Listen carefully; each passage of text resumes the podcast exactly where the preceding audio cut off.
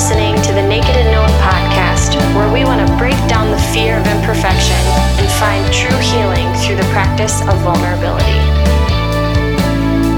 Well, hello, friends. We are back, and it is 2021. So it's been a it's been a little bit. Happy. New Year. Happy New Year.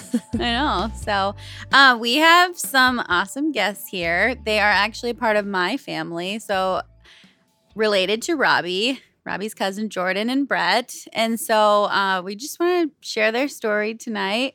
And first, I wanted to ask you guys because you guys have been married how many years? almost five. Five years. Okay. Mhm. Um, and something I was thinking, like going into marriage, it's like you're like so. I don't know if you guys were this way, but you're like so infatuated with each other. You're like so, like Were know, you they're though? obsessed. They So, have to yeah, answer that. That's well, a I question. mean, no, I'm not saying that about. I'm like most couples are like, oh yes, it's gonna be a wonderful marriage, and all these things. What was like the most surprising thing to you about each other when you first got married? Do you have? Do you well, and have- introdu- We introduce this- yourself, like, yeah. so they know Oh, your voice. yeah. yeah, Hi, I'm Jordan, and I am Robbie's cousin. Yeah. To fill in the gaps. So yeah. Okay. Tia and I are cousins through marriage.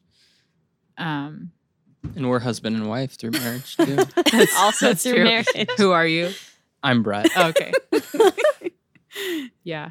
Yeah. So we were talking about this because we couldn't really think of anything. Oh, Um, okay. I think. Well, That's we okay, did. No, we did think of we things. can think of but, a new question. um, no surprise. no, for me it was so.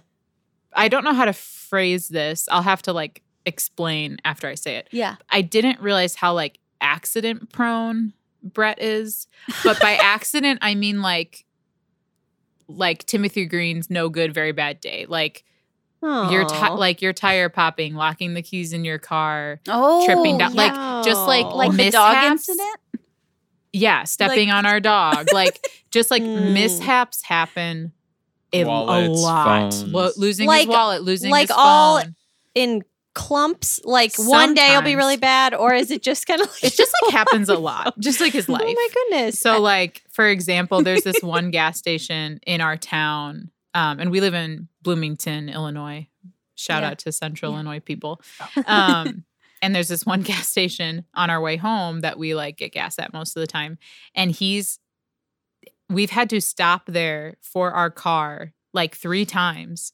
But it's convenient because our like best friends live like three blocks from this gas station. So he's walk just walks to their house. Like he locked the he locked himself out of the car, Oh getting gas goodness. once. Oh A tire popped once and we were there. And it Oh. was also like raining. So we had to like wait. Both times it was I think, yeah, raining. most of the time it's raining. Yeah, Oh it's man, frustrating. that, that's so I like so knew he was Right. like clumsy and like you know that kind of stuff, but I didn't realize like oh, I have now signed up for these instances that You've are taken it in inconvenient. stride though. And Yeah, like now I think am it like took it's some adjustment. whatever. But Yeah. she almost left me in Alaska when I forgot Oh, my wallet I at forgot our friend's about that. house. Oh, I was no. so mad. She had to speed back across. Probably one of the speed times back across I've been the most angry at you. Yeah. Wow. Do you Oh, wow. want me to tell this story? Yeah, Okay. share it. Absolutely. It can be. I can Yeah. be quick. So we, one of my best friends from college is from Anchorage, Alaska, and Mhm. so um, the year after, in 2017, we went there and stayed with her family, and it was awesome, great. Totally, everybody should go to Alaska. It's beautiful. Well, on our way home, so I'm always like, Brett, do you have this, this, this when we travel? Because he forgets things a lot Right. specifically his wallet. and so on the way home, we had a really early flight, like 5 a.m. or something. And so uh, my friend Johanna was driving us to the airport. And we get there and we like had enough time, but Anchorage, the airport isn't huge. So we didn't give ourselves like a ton of time because it wasn't going to take very long to get on this plane. Yeah. And so we're doing the like pre security thing where you grab everything so that you're like, can just go in with ease. Well, he's like looking around. He's like, do you have my, do you have my wallet? Oh, I'm like, no. Uh, No. Like, why would I have your wallet? Doing like patting down every oh, I'm sure I have it. I like, have. yeah, he Oh. looks like Amy Poehler and Baby Mama when she's like, "I'll give you some money for gas," and is like tapping her person. Oh my goodness, I just watched that movie not that long It's like so- a few see months it ago. again. It's so really funny. funny. Yeah, that's one of my favorite movies. Um, and so I'm like, "Do you have it?" I don't know. Okay, so I like call my friend Johanna. She's like almost at her house, and it's like, I mean, we didn't give our, we gave ourselves maybe like an hour until our Oh, flight was word. leaving, not even like boarding. And so I'm like, I think Brett left his wallet. I don't know. She had like just gotten home, so she's like looking around everywhere and it was in her car. He had left Oh, it like from a previous place we had gone. He had put it like in the middle console Backseat or pocket. something. Oh, So she finds it. done that. So she before. spends, you know, like 10 minutes looking for it. It's like, and I was, I was honestly so close to just being like, I'm going home. I'm gonna leave you. You can Guys, figure out how to the get look in her eye. I, I was thought she might leave me I was so in mad. Anchorage, Alaska. I was, but it's like to preface this stuff happened Yeah. a lot with the wallet specifically like our first Uh-huh. year of Yeah. marriage the Yeah. wallet was like the first Oh, thing then he got the thing on the back of his phone and that's helped Does it alert you where your wallet is or something? no like the just the little holder that you can put Oh, like, credit yeah, cards yeah, in. yeah. I just almost So then never use phone. my Yeah. wallet. Yeah. And so I just forget it. Yeah. And So Yeah, she, Steve like- does that too. yeah it's like He won't drive with it. I'm like, you you should probably have your license. does- like he if you're does- driving, and he's like, like, so if you get pulled over yeah, but okay, Steve did get pulled over. Yeah. because our our no. license plate was we had- Yeah. hadn't gotten the Yeah. new stickers because the whole tornado Mm. issue, and they were like, oh okay, like let him go. I'm like, yeah you didn't even have your the joys ID of on your being a white male really gets you you get away with a lot of stuff Exactly. Probably. Yeah. Um, That's true. but sorry anyways so f- she gets there in like the nick of time we're liter- we were literally like sprint they're calling our names over the thing Oh, like no. you know you're late for a flight when they're like oh. Brett Oh, and Jordan no. Mueller, your flight is leaving, and we're like sprinting Mhm. to our gate, and they're like about to close it, and the lady's like, "Where have you been? We've been calling you." I'm like, My husband. "Whatever," and we like walk on. We like made it. It's I don't know how we made it, but that kind of stuff. I was so, but I, I don't get that angry anymore though with the stuff because a lot of it's out of your control at this point. she's gotten that wasn't very patient with me, Yeah. which I appreciate. I'm just like, oh, that's So, Brett. did you I have a know? Oh yeah. I just I feel like connected to you in some way, Brett, because I Mhm. feel like I've had so many bad things in my life. just like when I think about it. Just like literally when I was born and came home from the hospital, my house was on fire. what? Like literally Oh my burning down. gosh. My mom was like, saw all these people in our yard and was like, John, did you, you know, did Yeah. you set a party for us? She's like, I don't want to see a bunch of people. I was her fourth child, you know. And um, Oh no, gosh. it was actually because the house was on fire. The Oh. fire trucks were around the other side. So that, then like, you know, the, I don't know, the tornado, I feel Yeah. like was another thing. What else happened? There was another like natural disaster thing. Anyways. Yeah, she started like listing them. I'm, I'm like, like, oh oh, yeah, wow. I think like you're this is right. a lot to happen to Yeah. one person. Like, Yeah. did you ever Yeah. feel superstitious about it, or like you No, well, I think some I'm role? like or this is maybe loosely connected, but I'm pretty clumsy. And Uh-huh. so even growing up, I would just like fall down the stairs all He the time. trips And I'm like, I'm on the athletic, yeah, but I'm clumsy. Yeah. So it like walking contradiction sort of thing. So you're a And really good basketball Yeah, player, though. but I mean, like uh, stairs. seen you Still, play. honestly, Stairs. I'm really bad at stairs. Yeah. Operating my He legs on them. He dropped our son when he was Oh. about a year old walking on the because he Well, tripped down the stairs. Brett That's a. Sort of. horrible I held on to him, but we both did like a Okay, skid yeah. down. oh man, down the stairs. I don't Yeah. really. I don't really let him. walk down Everybody the was okay. with small children. So I don't know. Yeah, I don't, and I think part of it is a forgetfulness and a lack of like attentiveness to detail. That's why Sure. we're good I'm for just each like other. big picture. Here's what we're doing. Here's where we're going. Okay. I'm more optimistic and like trusting.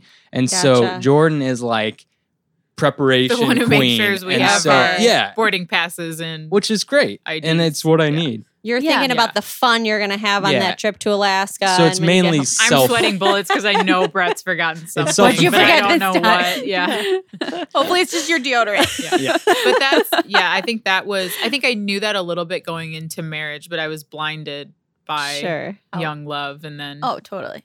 you share a bank account and things with people and you're like, "Oh, I have to pay for these mishaps Yeah. sometimes." Yeah. So Yeah. So what about you, Brett? I think with Jordan, I don't know that there were any like huge character surprises or like I think we did a good job of like trying to get to know one another on on a deep level. I think it was Yeah. more just the like silly or superficial things. Like I I knew that she loved music. I knew that she was into hip hop, but like the how deep she could go on like Carter 4, Lil Wayne, I don't know this about you. very surprising. High school Wow. Jordan. And so it was like some of that where it's like, oh, we Pop like met on this uh college outreach ministry uh missions trip and like girl can spit bars Bust a move. with the best of them. So I think like stuff like that or like new. we had gotten, you know, went on a lot of dates and had a lot of ice cream, but like I think I underestimated the affinity and love for ice cream that she had. And so like I Like that. you eat you the eat whole the- quart. yes, yeah. Which I- we when didn't buy it. we didn't Right. get ice cream very much growing up, Mhm. and so and we almost we would maybe get a cone out somewhere. We would never like buy it and bring it home, get like a pint or a Mhm. quart. yeah. And so I it was a new world opened up to me where I could never trust that that pint or that quart that we got was going to be there the next day. Like if I wanted now. some, get it. Like Brett loves it now. ice cream more now than you did Yeah. you met Oh, me. I mean, I've Yeah. consumed many times more ice cream in the last five years than I had the previous 20, I love it. far and away. It's awesome. I need to hang out with you guys. I know. Yeah. Yeah. Eat I ice, cream, ice cream. Listen to Lil Wayne. Yeah. With some little We don't do too much of the latter anymore. Listen to Fireman and eat ice cream. yeah. Sounds perfect. it does. I guess we can just go into your guys' story. Like, Yeah. what's what's kind of been? Do you want how we met, or did Brett? Oh yeah, already? yeah, yeah. Tell tell how you guys met. Yeah, that's great. I can go into it. We were both a part of a college ministry called Cru. I went to University of Illinois in Champaign, and Jordan went to Loyola in Chicago. And every summer, Cru has different ministry missions trips around the country and around the world, focused on you know discipleship and evangelism. And so Jordan was the only person from Loyola that came, and I, I went with nine or ten other people from U of I Lame. and yeah, lame. And we met there, and we hit it off pretty quickly as friends, like almost immediately. He thought it was really funny. I did think she was very funny. I, I, I could tell that she also thought she was very funny. Um, I don't know if that's you a could good just or see her eye roll at the maybe that was a good or a bad thing. I don't, I don't know. She Um, knows it. But we, You are funny it was though. mutual though. We like Oh, yeah, have we- a very similar sense of humor. we hit it off quickly and it just honestly it just took me a while to understand to realize that i liked her. Um Hmm. i was young a and while. young and dumb and so then finally after a few weeks some of my friends were like dude are you gonna like ask her out on a date or what? Because we'd been hanging out more and in groups going places a lot. And so i asked her out there in ocean city. So it was kind of fun. We forget that we met in yeah, in new jersey we were there for 12 weeks and started Oh, dating wow. like that second half of the summer and came back and kind of took things slow for for a few weeks Asked me to be his girlfriend on a Chicago City bus. yeah Oh, that's that's romantic. Class A. Classic. Classic. yep um Probably smelled like urine. Most which do. one doesn't Probably. Some TA, yeah. Probably. yeah so it was kind of fun we we forget a lot that we met out there and Mhm. had some really fun first dates and got to you know we lived two block from two blocks from the ocean for a few months oh, and it's so fun. got to do a lot of fun stuff kayaking and going to the beach and going to Yeah. the zoo and then the rest is history Well, so then, were you we kind of long engaged. distance? Yeah. after? So, Okay. I um, mean, Brett's a year younger far, than me. Okay. Um, in school, and so he, I like to think because of me, um, graduated in three years. Oh, I okay. graduated in four, like Okay. a normal person, and or um, seven, like me. That's like someone just trying to too. do the bare minimum long college. um, but yeah, so we were long distance. His family um, is fr- his parents lived in Pontiac, Illinois, which Oh, is yeah. kind of a little closer than Champaign. But yeah, we would drive, or sometimes I'd take the Amtrak or whatnot. Um, and then we got engaged in October of 2015. Yep. And we were very, I should backtrack. We were very long distance because I studied abroad um, in Rome Oh yeah. in the spring of 20 or the spring of 2015. 2015. So we met and so summer we like of 2014. met 2014, started Yep. dating in September, and I was like, "Are you sure you want to date me? I'm leaving like, like, girl, Yeah. for like yeah. four Yeah. months." he came to visit me actually, so I knew he had to really oh like me. wow! I did. Yeah, I took That could be its own podcast. I found the yeah. cheap. yeah, that that's a tangent. Yeah. I How'd you found get the there, Brett? cheapest Yeah. possible flight out of Oh, the no. United States of America going to Rome, which coincidentally was out of Washington D.C. So I had a few days. I road tripped out there by myself. Wow. I slept in parking lots and hiked mountains. Oh my and word. then I flew a uh, a Russian airline that you've never heard Oh, of wow. What is it with like a nine hour layover Maybe in Moscow. Aeroflot will sponsor your podcast. They were good. They did me good. They did me good. It He was had a good food. layover in Moscow to go back to Rome. Yeah, Makes they didn't even check your ID. I'm sure. No, no, you didn't have it anyway. Yeah. So yeah, didn't have Jordan Whatever. to Didn't have a passport. Yeah. It's all good. yeah. so but that was fun. It was funny, that was yeah. a fun Oh. week out Yeah, there. so we were long distance, got engaged in October of 2015, 2015. and then we got married in June of 2016, Yep. right after we both graduated college, no jobs, Yep, in May. Nice. living Wait. off our wedding money. Thought we were rich Oh, till that was gone. oh in my two word. months. We did the same thing. Your anniversary is June 5th, right? Yeah. Yours is the 4th. Oh yeah, it's Oh, just the fun. fourth. Yeah. Yeah. That's fun. They're celebrating 10 years. So you're coming. year. Wow. Yeah. Did you say you're coming up then on fi- Five. Wait, five years? Okay, Mhm. So perfect. this will be nice. our Yep. five Yeah. year. That's Mhm. awesome. Okay. So what happened after that? then, yeah, what happened after that, Yeah. How was were kids like part of your plan from the beginning, or what was your? Yeah, I think we so we I should say like I was on birth control, so we weren't like Okay. actively trying to get pregnant. Um, but we knew that maybe like sooner in marriage rather than later that we'd probably want to start trying. Um, basically meaning like not inhibit Mm-hmm. the ability to get pregnant. Um, and so, yeah, we were married for almost a year. Um, I got pregnant around like May, June of 2017. Um, so, a surprise.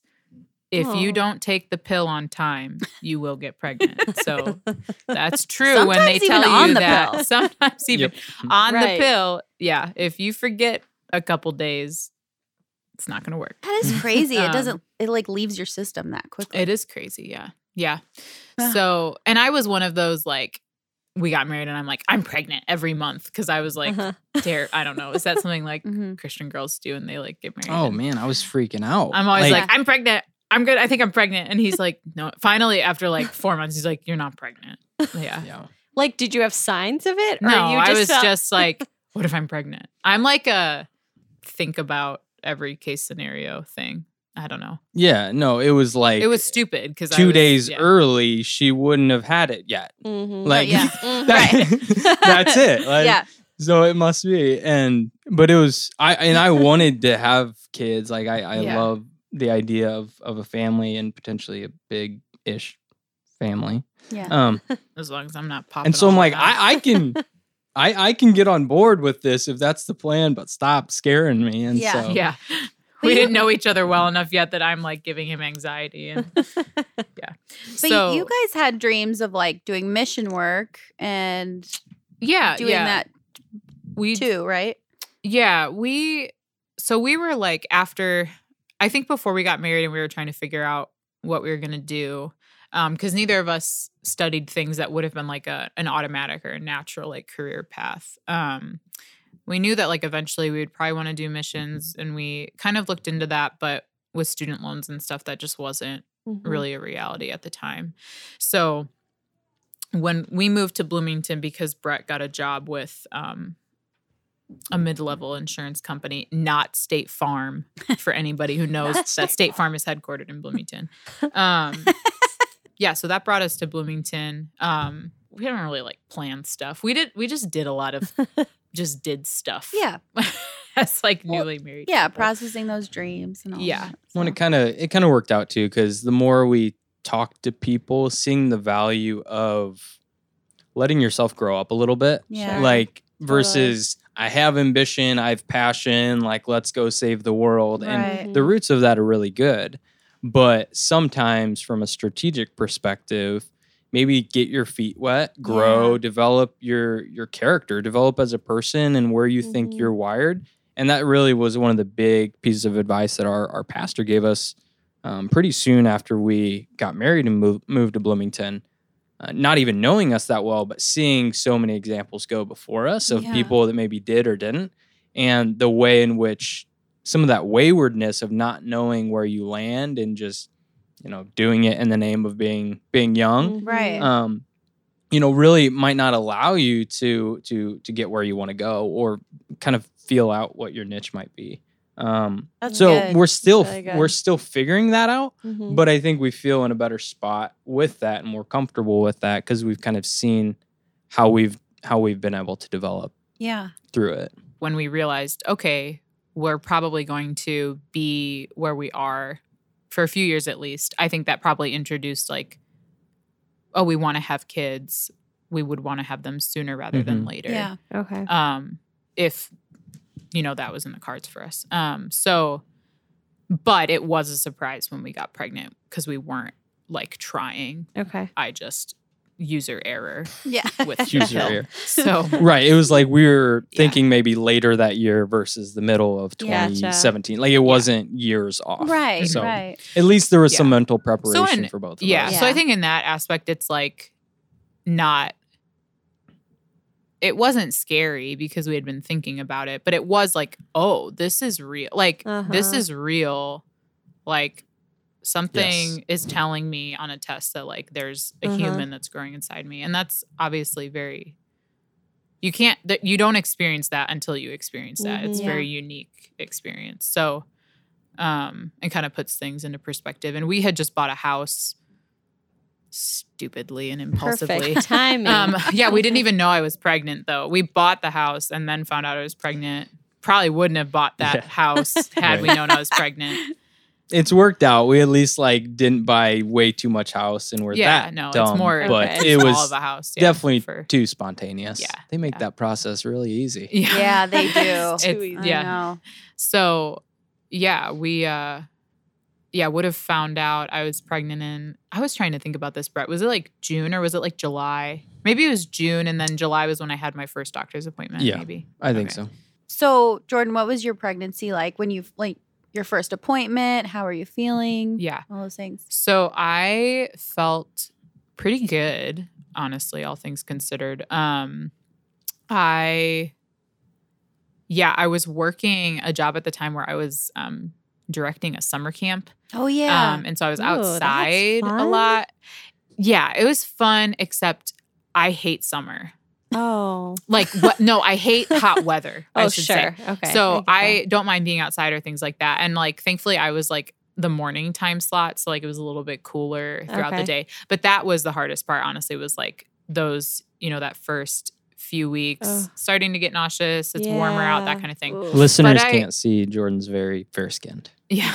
she's has beautiful very skin, pale. though. yeah um and so yeah i was pretty okay though as long as i like ate something in the morning and Mm, didn't have an empty as long as i didn't allow myself to have an empty stomach Mhm. Ever, i would right? yeah ever like i was okay Yep. um so i was really fortunate in that like i had a little bit of nausea but it really wasn't bad and i actually never threw like threw up or got sick that's that way i think so i thought i was farther along than i was i thought i was maybe like 10 weeks Okay. um, by the time this appointment would have been scheduled. So um, I think at least the my OB they see people around like I think eight or ten weeks. So they were like, okay, we'll schedule you in July, and um, like based off of my last period or Yeah. whatever.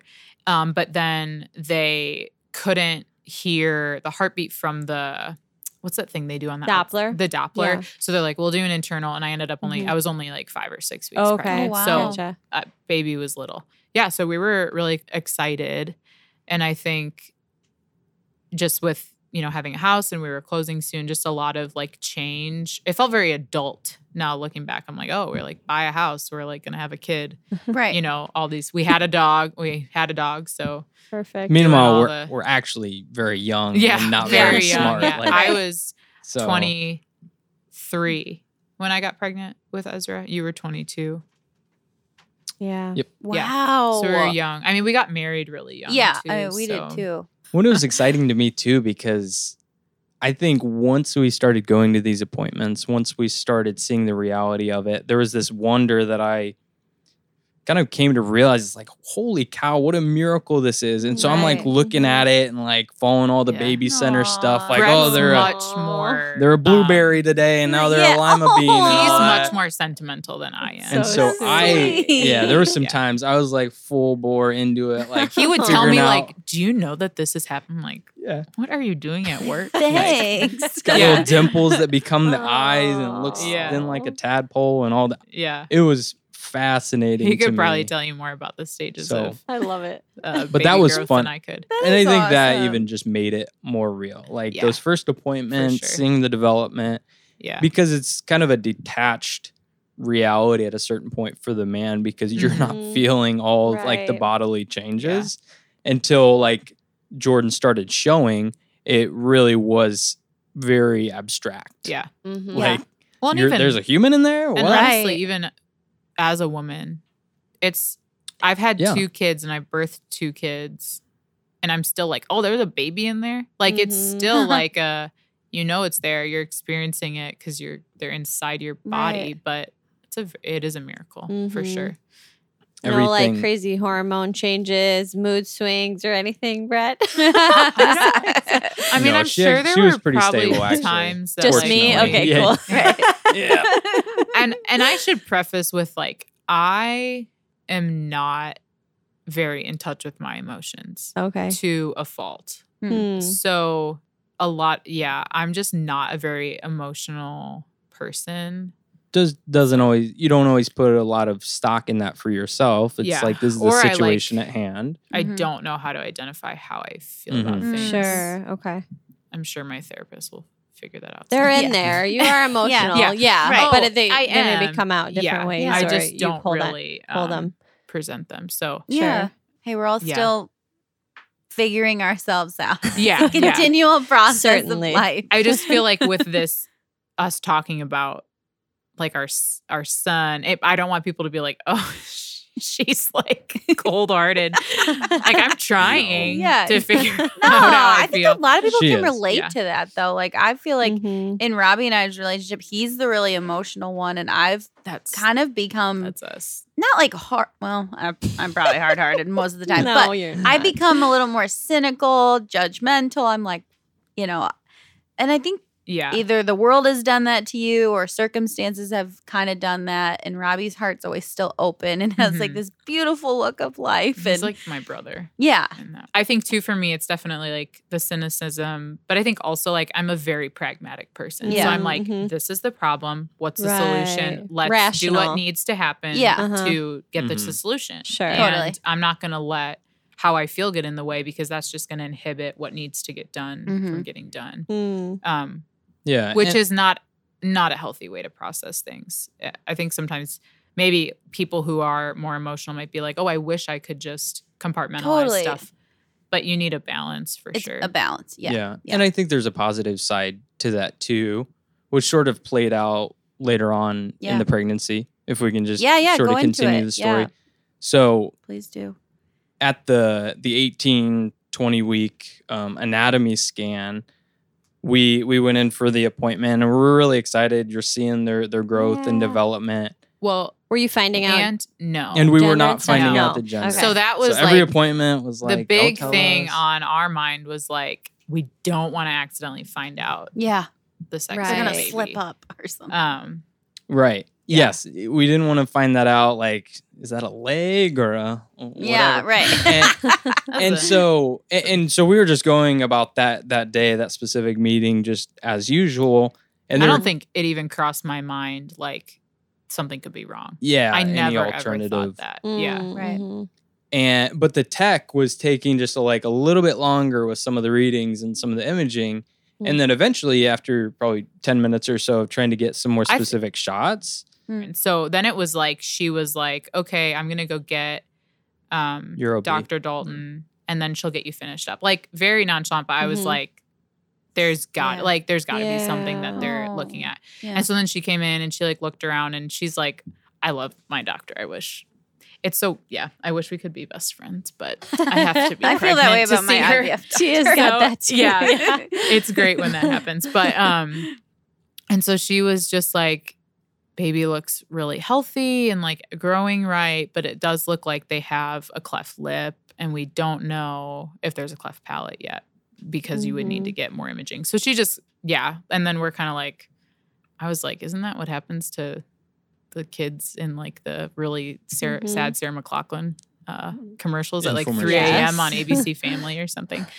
Yeah, And if we would have thought of other diagnoses, it Yeah, would, would, not have have even been crossed my mind. Yeah. So she and she was really great of like answering whatever she could, but it's really hard because the ultrasounds that you get with typical pregnancies show what's needed, but they're not as in depth as like 3D or other ultrasounds. So um, you know, she could see the lip because basically like Mhm. it's it would have been a dark spot because the light spots are what the sound is reverberating off of. So it's dark Oh, because there's no tissue there. So um so that was, you know, really obvious to her. To us, we were kind of like, okay. Yeah, it's a like. Yeah. I mean, Yeah, I could you're like, never tell what they look like like Yeah. that early on, the babies and stuff. So Wow. so then um, from that point on, we were referred to um, maternal fetal, which is like Okay. a, a doctor who works with like high risk pregnancies or if there's something abnormal with mom or with baby Right. um, during pregnancy. So Okay. um, so we had to go to Peoria because Oh. Bloomington didn't have a maternal fetal at the time. Um, and so there's a children's hospital there. And so we went there um, for the initial appointment with this very interesting maternal Kind of fetal doctor. eclectic, She yeah. was a very eclectic lady who liked to tell me about uh, like extreme birth stories of like Oh, 14 wow. pound babies she delivered. Oh and I'm like. Yeah, later No on in the pregnancy, she was saying like, "Oh, he's tracking to be like." well, we didn't. We still didn't know it was a boy. Are tracking Yeah. to be big, like eleven Yeah. plus pounds. and, I'm one- like, she was like m- imitating the the Jaws theme song at one Oh, point. no. like, And here I they come. should say that- Oh, oh, oh. That giving birth Not to freak you out. Giving yeah, birth Yeah, you're right. gonna give birth to a was and still is like one of my biggest real fears. So you have like Oh. irrational fears. Right, right. Giving Totally. birth is like when I I was so scared when I found out I was pregnant because I knew Oh, yes. I'm I have to birth this kid. right. Like there's nothing else out. I Gotta can do. come The out. other Choice. option is It's coming- surgery, yeah. which I also don't want. right. So totally. yeah. There's Um, only two so options. I'm I like know. wanting to throw up in this like seat because she's talking about that. But Ugh. yeah, so back to that. So a 3D ultrasound um, would confirm if there was a cleft palate, but confirm the cleft lip, but that was they wouldn't be referring you if they really Okay. didn't think there was one. Um, so confirm that and the cleft palate, but then also sometimes clefts can be associated, especially when there's a cleft lip and a cleft palate, with other syndromes. So sure. they would want to take more measurements. Sometimes, like Down syndrome, can have that, and then also heart defects. So look at some of those correlations, which um, there weren't any for for Ezra. So it was just an isolated cleft lip clef, and palate. cleft and so palate. yeah, they confirmed tell the palate. just tell Yeah. a little bit like what that even means Yeah. if people Yeah, haven't heard for of it sure. or like you know yeah. So um, I can start with a cleft lip. or what you 'Cause that's even a little learned because maybe you didn't. Yeah, Yeah. I mean you probably didn't know that I much think- about it before. I'm guessing. I think we unless you had- definitely like had heard of it. And this is what's so tricky is because like I do remember my OB saying, "Do not go home and Google Google. this." Oh, like that would. she's like you're gonna already want have she to. said but if you want to here are like some resources okay. that you can like the national Yeah. cleft lip and palate association or some different children's hospitals and stuff um but basically a, so a cleft lip is when your lip tissue does not connect correctly in utero and so you're actually by nine weeks your lips are formed so it's not something that will correct itself because that was a question we got a lot um, was like oh well you know maybe They'll grow out of it or something. yeah, or- it'll develop and it's Yeah. like no like by nine weeks your your mouth is formed for the lip How And crazy. it is Yeah, crazy and so, so, um and so it's not an issue of there not being tissue which is often kind of the thought because if you look at a child with a cleft, like anybody listening, you could Mhm. Google, you know, cleft lip, and it looks gap, there's a gap in Mhm. someone's mouth, so you can see the inside of their mouth because their lip's not closed. Um, and sometimes that can happen on one side or on both sides. With with our son, he had it on one side. So, um, but back to kind of the tissue thing. So it's not an issue of the tissue not being there. It's that it's attached in the wrong spots, Oh. um, which I can kind of talk about later on with surgery and stuff, how they would Sure. repair that. But that's a yeah. So the tissue, the appropriate tissue is there. It's just that it it forms and it connects incorrectly from some, in Ezra's case, random, Mhm. you know, genetic misinformation when he was forming. Mhm. Um, and then a cleft palate is similar in that, um, well, I should say, your palate is the roof of your mouth. So, Mhm. you know, you put your tongue on the roof of your mouth, that's your palate.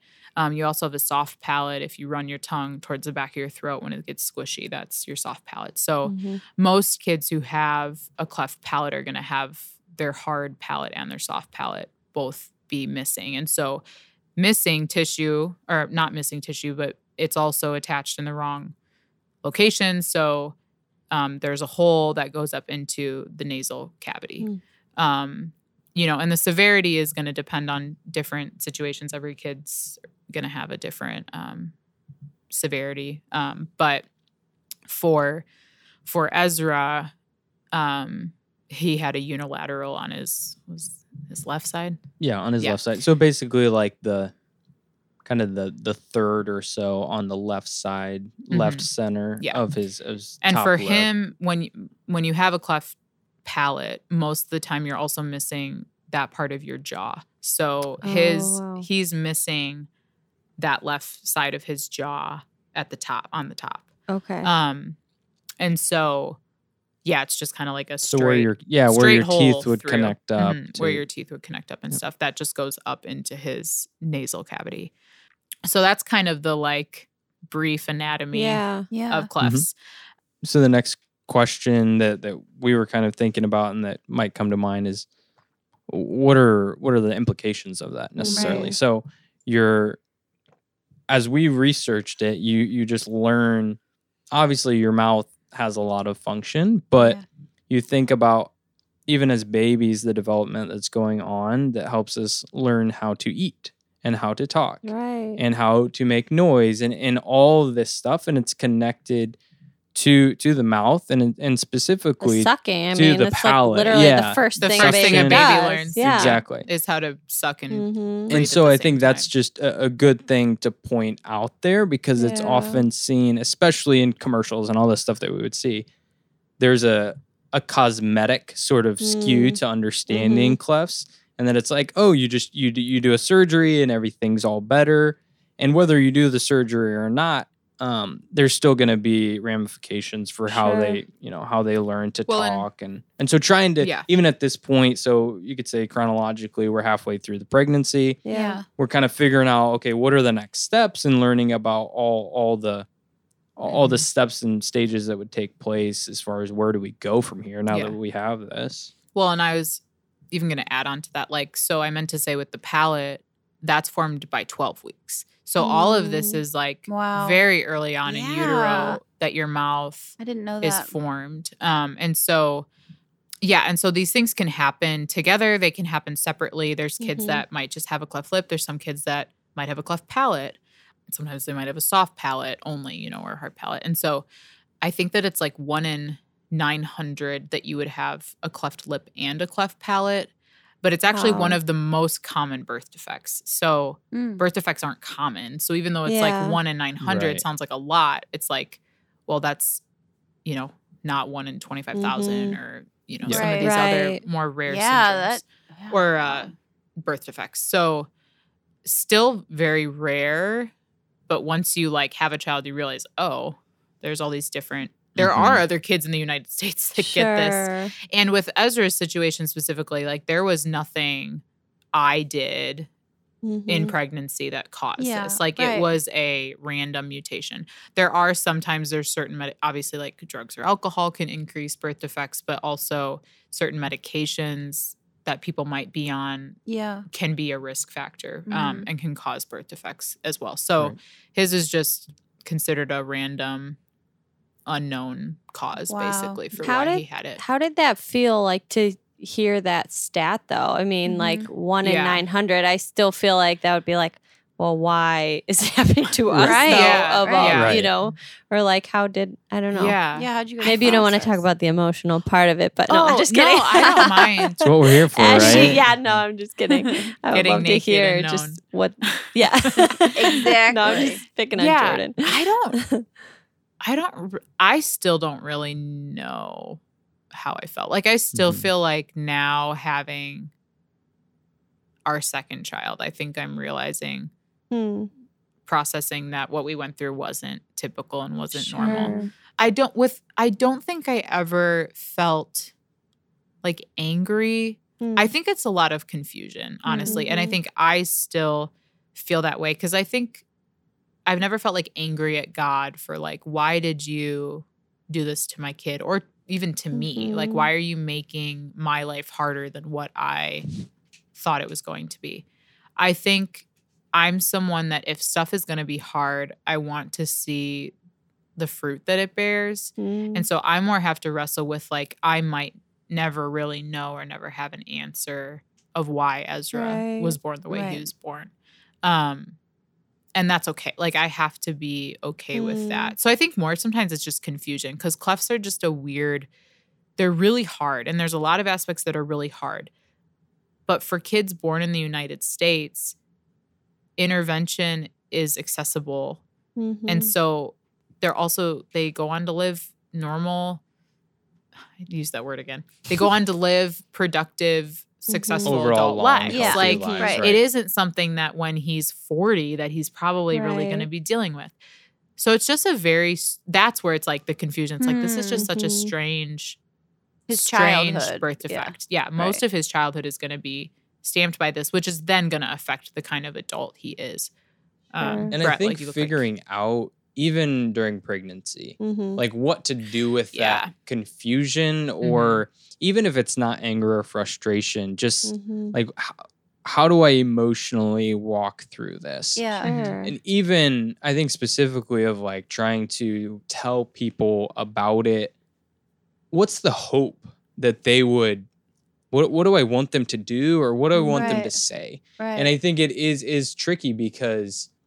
there was some response of, you know, let's pray that the that the Lord would would heal and would intervene and do this. And I, I'm that's not all out of the realm of possibility, but I think in a very real way, he's devo- he's designed the body Mm. to develop in a specific way, yeah. and it developed in this way, um, in this way that is atypical, and that's I, I could be mad at him for that, but Mhm. also at the at the same time, I think there there is a, a reality to me seeing the need for change or, or some sort of Mm. transformation in myself versus just in Mhm. the Wow. circumstances. Like, yeah, that'd be easy to to hope and expect Mhm. that that would happen and something changes miraculously and, I, and I hope that it would but if it doesn't um how in the meantime am i being prepared to come up Mhm. under the situation you know and Well, and and it- grow through it it never once changed my excitement for having a Mm. baby. No, like I was great. Never good point. like, Awesome. oh, I I don't know. It just didn't it didn't change that. It it was a lot of unanswered questions cuz also Sure. there's really not much you can do while you're pregnant. It's like, well, we just got to wait and see till Right. the baby's born what the It's needs are going to be. out. And that's hard for me as like a Planner. planner. Yeah. trying to get everything figured out. Mhm. So, yeah, it never changed that. And we did not tell a lot of people at first. Um, We Mm. told like our parents, and it was it was because like we knew this was going to become the focal point of the pregnancy. Yeah. Like it wa- it was what people were going to talk about us the most with, and it was like we were still really excited, and we like didn't want to have to dwell on this every time we talk about being pregnant with people. Right. And that Mm. was just our own choice. Like we know, like literally, we do know people who have gone through the same experience as us and they told people right away and had a lot of community. We also were like new to our church and still were kind of like making friends and getting closer with Mhm. people. So I think that, you know, my natural inclination isn't to be super vulnerable. And so Mm. you know that wasn't like i was i had people necessarily or we had people to be like totally raw and open with. So we didn't tell a lot of people, but once we did, yeah, the responses a lot of times were like, "Oh, we'll pray that God will heal or correct this defect." Yeah, so some of the two responses for clefts are either like it's cosmetic and oh, you'll have the repair and your kid will look quote unquote normal and it'll be fine. Um, or the other response is sometimes like, wow, that's awful. Like, I cannot believe Mm. this happened to you. I'm so sorry. And I think even like seeing that child as like lesser because of a birth defect. Mhm.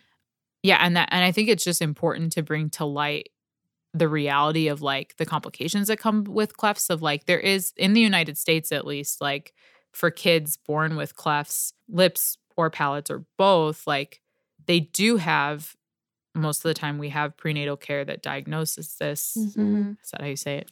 Um, The ultrasound. yeah, all the that. ultrasound. Yeah, yeah. Like we have, yeah, We we, have ahead the tools time, and we know ahead Yeah. of time most of the time. I mean, there are Right. sometimes, especially with a palate only, that moms might not find out. Um, but we have that, and then we have children's hospitals where kids can go. We Mhm. have the ability to have NG tubes and G tubes if they can't Mhm. eat. Um, but that's that's a really big problem if babies can't eat correctly. Like newborns already lose, you know, about ten percent of their body weight, so they have to be Mhm. eating to live. Um, and so if you can't suck, because if you don't have a palate, you can't push air against the roof of your mouth to Mhm. suck. So that's why they aren't able to do that.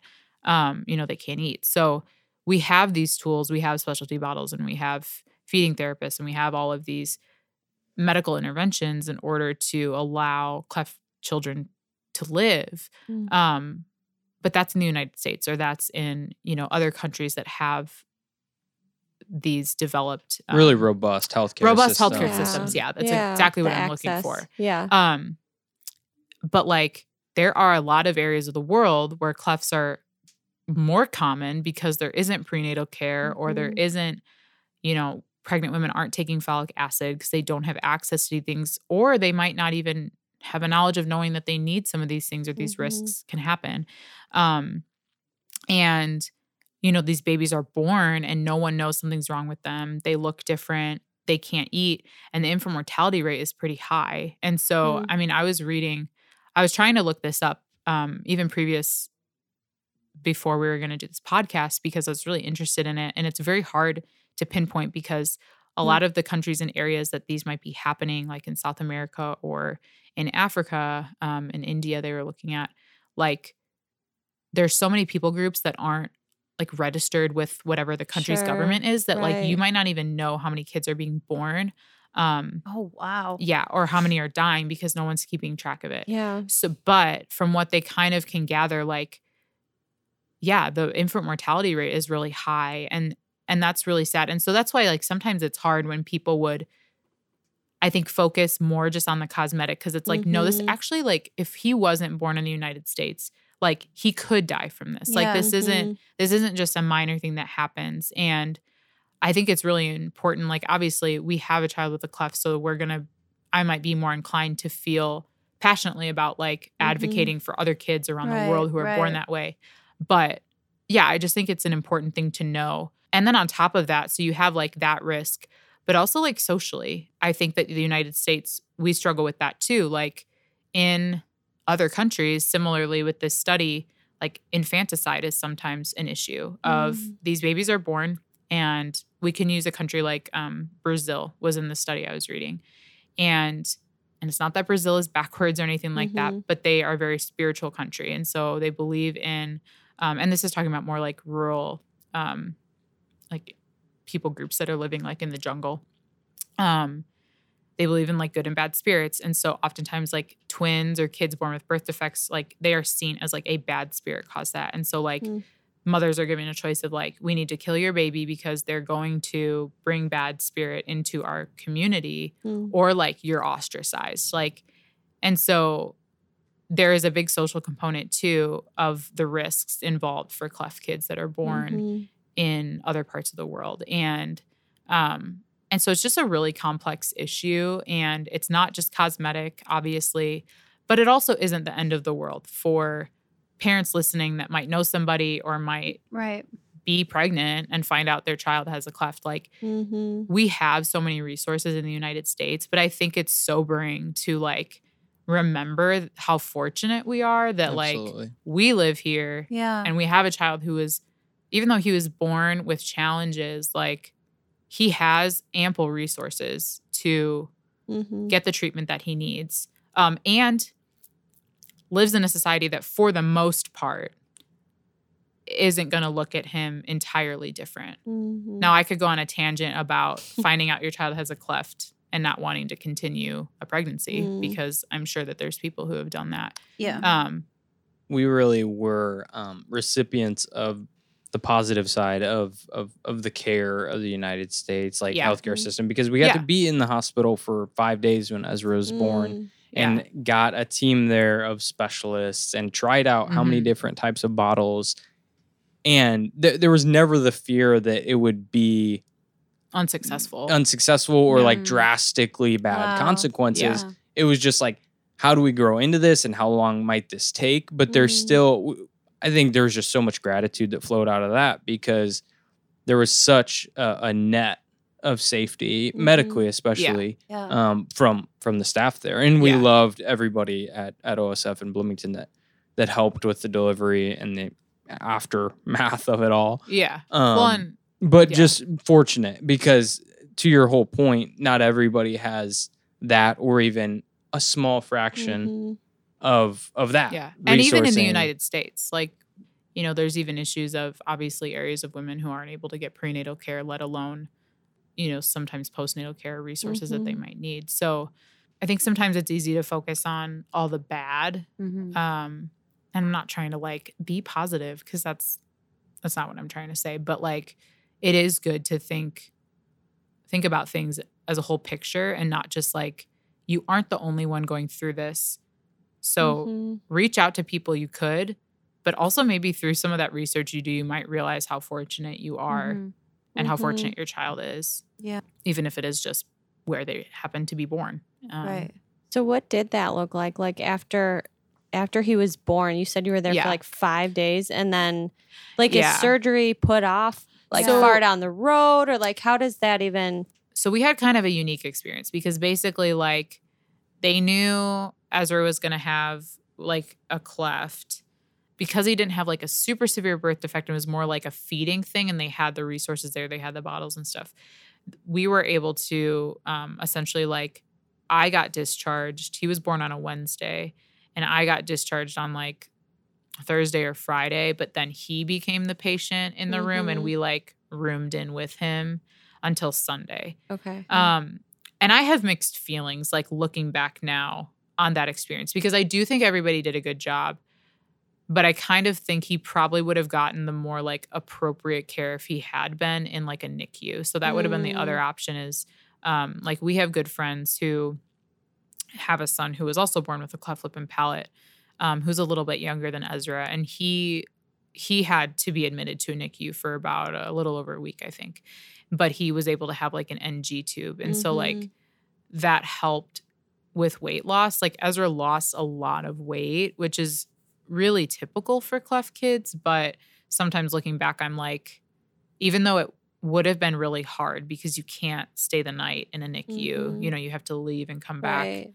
Sometimes I'm like, man, you know, he would have ha- probably had an NG tube or Yeah. just had you know some of the things that he just because we weren't at a NICU Right. didn't have. But all that being said, like we had good care. It was just more like Brett and I figuring out Hmm. what bottles worked to feed him because we had to manually feed him. Okay. So um, there's some different bottles where basically you put breast milk or formula into and you um like squeeze the nipple part and it like drops milk into their mouth um, Okay. since he can't suck. So Mhm.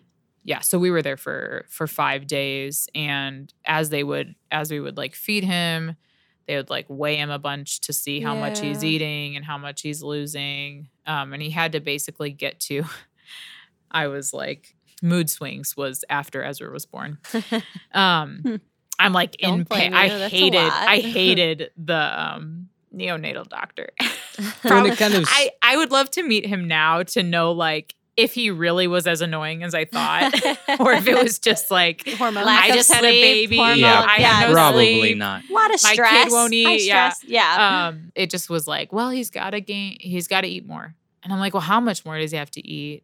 And then there's the whole like I was trying to pump, and that's its whole Oh, own yeah. thing. Right. And I think that So speaks to kind of more just Jordan's frame of mind. She's like, okay, this is the problem at hand. How do we, what are the steps needed to be taken Yeah. so that we can go home or so that he's, you know, deemed Yeah. healthy or whatever? And I think that was more our only real qualm with, with what happened was the lack of clarity as far as Yeah, here are the milestones you need to be hitting as far Mhm. as you know feeding and diapers and weight but i think once some of that started to firm out then it was like Yeah. okay we our nurses were like really good advocates, and they were like would kind of get some of those questions answered. And there Mhm. was like one, he was like really awesome and gave us like a bunch. He's like, I'm not supposed to give you this, but Mhm. no one ever uses them. Like, take these bottles and all this stuff, and like was really helpful. Um, in like, hey, if you do this, and I think some of it too was I was like very dead set that I was going to pump, that I was going to exclusively pump. I Mhm. knew he can't breastfeed. You know, you find that out pretty early on. And but I was like, I'm going to pump and it's going to be great and pumping's easy and your body's supposed to do this, right? Um but there's a lot that goes into it when you're not being Ugh. stimulated Yeah. by a baby. And so it's hard because like your milk doesn't come in anyways until like Mhm. 3 days, but then I'm supposed to be he's supposed to be proving he can like eat so much, but newborn don't really actually eat that much. They eat Mhm. like a Right. tablespoon of colostrum. right. So you're like, okay. Um, and then I was like very stubborn and didn't want to use formula, which would have been very helpful because it could have been like, oh, Mhm. he is able to consume this much because we have liquid to use, or like my milk hadn't come in. So I think everyone handled it appropriately because you're not gonna like tell a newborn a new mom like you Mhm. really need to do this. But I think finally it was like, oh, I like I need to give him formula so that Mhm. we can just leave the hospital and go Yeah. home. Mhm. kind of to your question about the surgeries and kind of what happened next then Yeah. we had already once we found out that he had a cleft during pregnancy we were researching different hospitals and different you know places that specialized in this Mhm. and then eventually decided on Shriners in Chicago. Oh, yeah. And so, I did a rotation there really, for nursing school. Yeah. that's awesome. Yeah. And On like the spinal cord injury. yes, Unit. yep, Yeah. Nice. yeah. And so that was the great thing about Chicago, like just up the road, that the, all the spinal cord Yeah. stuff, and then the cleft, like that. Those Yeah. were their big hitters, like Yeah. the specialties. yeah, we went with Shriners Hospital for Children because obviously, like, there's a bunch of hospitals in Chicago that Mhm. have good cleft teams for kids, but um, Shriners like specializes in a few things. So, like, with spinal injuries or Mhm. different um, syndromes or birth defects kids will have. So they do like craniofacial, which clefts fall into that.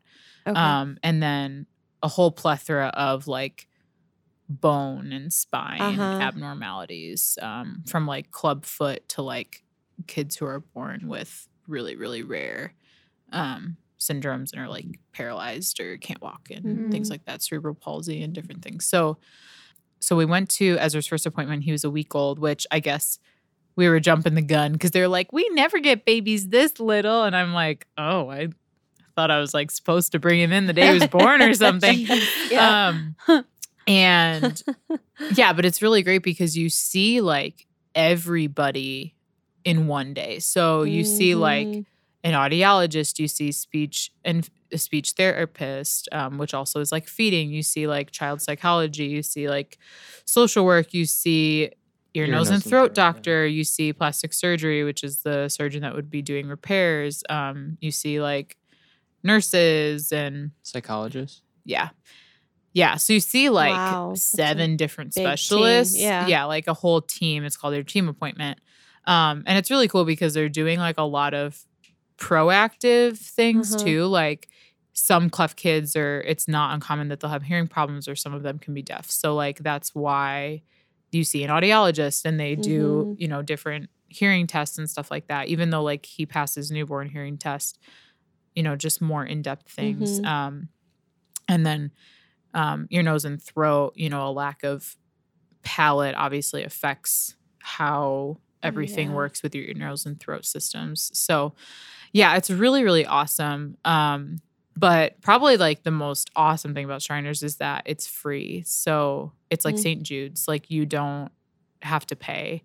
Um, they bill your insurance, like thankfully they get some money. Yeah, Right. right. Um, but we've like never gotten a bill. So it's it's a huge, Yeah. huge blessing because I mean like we've heard stories of people who've had to take out second mortgages on their houses and things to Mm. pay for like surgeries and just all the different medical bills that your child has and i mean even like ezra and like he was going to the pediatrician ev- like once a week for the first Yeah. few months of life and so even just like we had to pay for that which wasn't super expensive but it's like oh you like this stuff adds up really quickly Totally. and so it's really awesome when you can go to one place and see everyone you need. You're not like, oh, I need to go to the audiologist and then I need to go to the ENT and then we need to go see his plastic surgeon. Like they're all there and they're probably communicating with Yeah, each other, which is really you lit- helpful. yeah, you they- literally have like a debrief at the end of your Mm, appointment where so they go over everything and they all, Everybody's there. they all all the have to write up specialists. Yep. like what the goals are, what the different things are, and they're all like great. Um, and I think sometimes there's like the stigma of like, oh, you don't pay anything, like oh, he must not be getting Yeah, really good second care, and it's like. no, No, it's really seem like good. and Yeah. like a lot of the doctors teach at Northwestern or U of Chi- University of Chicago, UIC. Like yeah. um, some of them are just staffed at at Shriners, but others work at other really big teaching and research hospitals. So, um, yeah, they're they're wonderful, and we're Did you have to apply or like no, you just I literally okay. just called the appointment Okay. line. I Wow. remember I was driving in the car, I was still pregnant, and I was like, I'm due. It was probably in, like January or something. In February, what do I do? And they're like, Okay, we could get you set up for an appointment.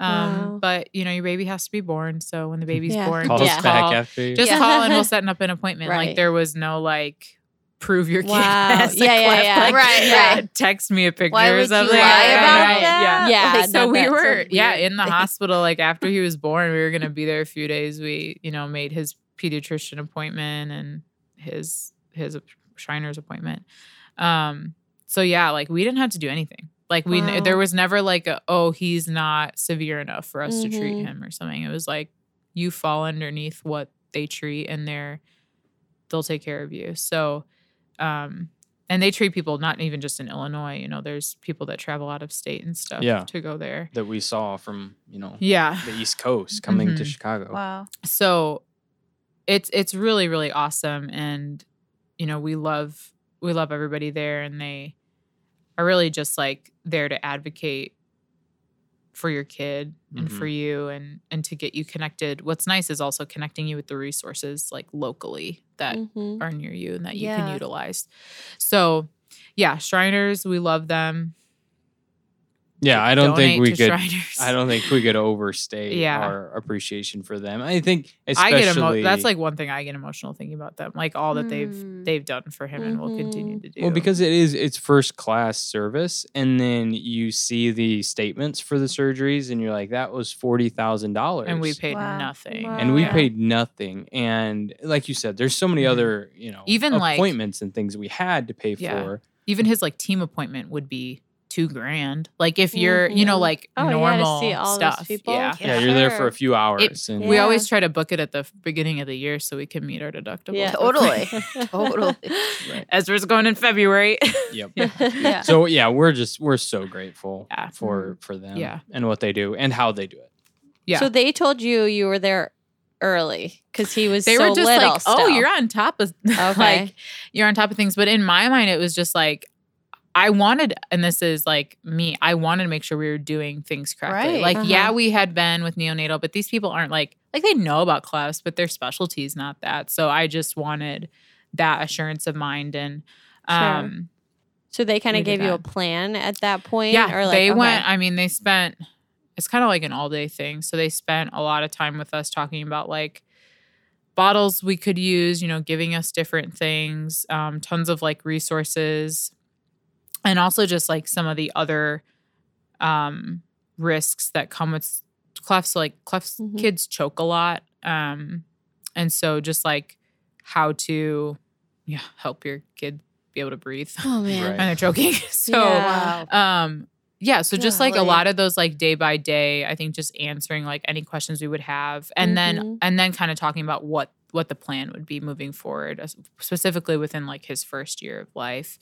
Um and so yeah we kind of that plan and i guess we could get into details in a little bit but um is he would have his lip repair around f- four months old. Um and this is kind of specific to Shriners, but also like his surgeons. So they have a lot of Mhm. different plastic surgeons that repair clefts, and some of them have like their own way of doing it, but the end result is always like the same, you know, as the kid gets older. So Ezra's surgeon um, does the lip repair around four months old, and then does the palate repair around a year, like 11 months to a Mhm. year. Um, and then there's some other surgeries that will happen when he's older, but that was kind of the main the main thing at that point was like, okay, the first year of life, you know, he's going to have Yeah. two surgeries. There's, you know, here are other things um, to work on with feeding and and whatnot. Um, so then, like at that point, you know, we leave Shriners and come home, and then yeah, we were going to the pediatrician like every week. Our pediatrician's wonderful um, to weigh him specifically to make sure he's gaining weight. So that's a that's a big big issue for cleft kids. Um, and there's a lot of different reasons, but basically, like if babies are working too hard to eat, they'll actually end up burning more calories than they Mhm. will be consuming. So even though we're like manually feeding he, him, he's still kind of learning how to like chew on the bottle, Yeah, kind of. you would, like, at a- gnaw at it. Yeah. Mm. To like get milk out because he had a special bottle that was like pressurized at the nipple so you could Okay. squeeze it and milk would come out. Where like a normal bottle, it doesn't do that because you need to suck okay. to pull yeah, the milk yeah. out. Yeah, so that's like a way he burns calories, and then also like he couldn't cry Mm. um for like any extended period of time because he would be burning too many calories. So so no um, sleep training. no, no, no, sleep training. So, yeah, so like the fir- yeah, so the first you know probably about three months or so we um went to the doctor about every week to like weigh him, make sure he's eating enough or growing, not at like what other kids are, but just his own curve that he's, Yeah, you know, sure. slowly making his way up. yeah, Yeah. he's kind of Um, shrimpy. So just yeah. getting Yeah. Yeah. Less he was shrimpy. Skinny little dude. so it was hard. Like it was very stressful. Um, and especially like for me, you know, Brett was home for about two weeks. He could took two weeks off work, um, which was great. But then it was like just me. And Mm. he like we had to feed him every hour and a half Oh and it took him like 30 minutes to eat so like and if you if you have a kid you know that usually like it starts from the time you started feeding them so it's not like you feed him for 30 minutes and then wait an hour and a half it's Uh-huh. like you would wait an hour and then you would feed him again Mm. um wow. and so we just like I mean, everything was just like getting him to Right. eat to gain weight. Cause also a lot of times, like if they don't meet a certain weight, which Ezra was never at risk for this, so I don't know the details, but a lot of times they can't have surgery if they don't weigh a certain amount because they're going under Mhm. anesthesia Sure, and they need to, right. you know, be a certain size. Yeah. Yeah. We just like fed him a lot. Um, Were you like afraid to be alone at home with him, or did you feel like better having Um, Brett there, just like as another? Like, were I I don't know, were there yeah. fears around it, or like I you were saying something about choking, or like I wasn't really scared about I don't know if fear is the right word. I think what was really hard in the first month or like 6 weeks or so was that I was trying to exclusively pump. So basically Mm. like I was pumping but also we were also were feeding for thirty minutes. but we hour. were yeah, so we were supplementing with Oh. formula because I wasn't yeah, like I could that. not pump enough, Mhm, sure. especially being the only one there. Like he couldn't cry right. and he was not an easy child. And it's easy to say, oh, Yeah. it was his cleft.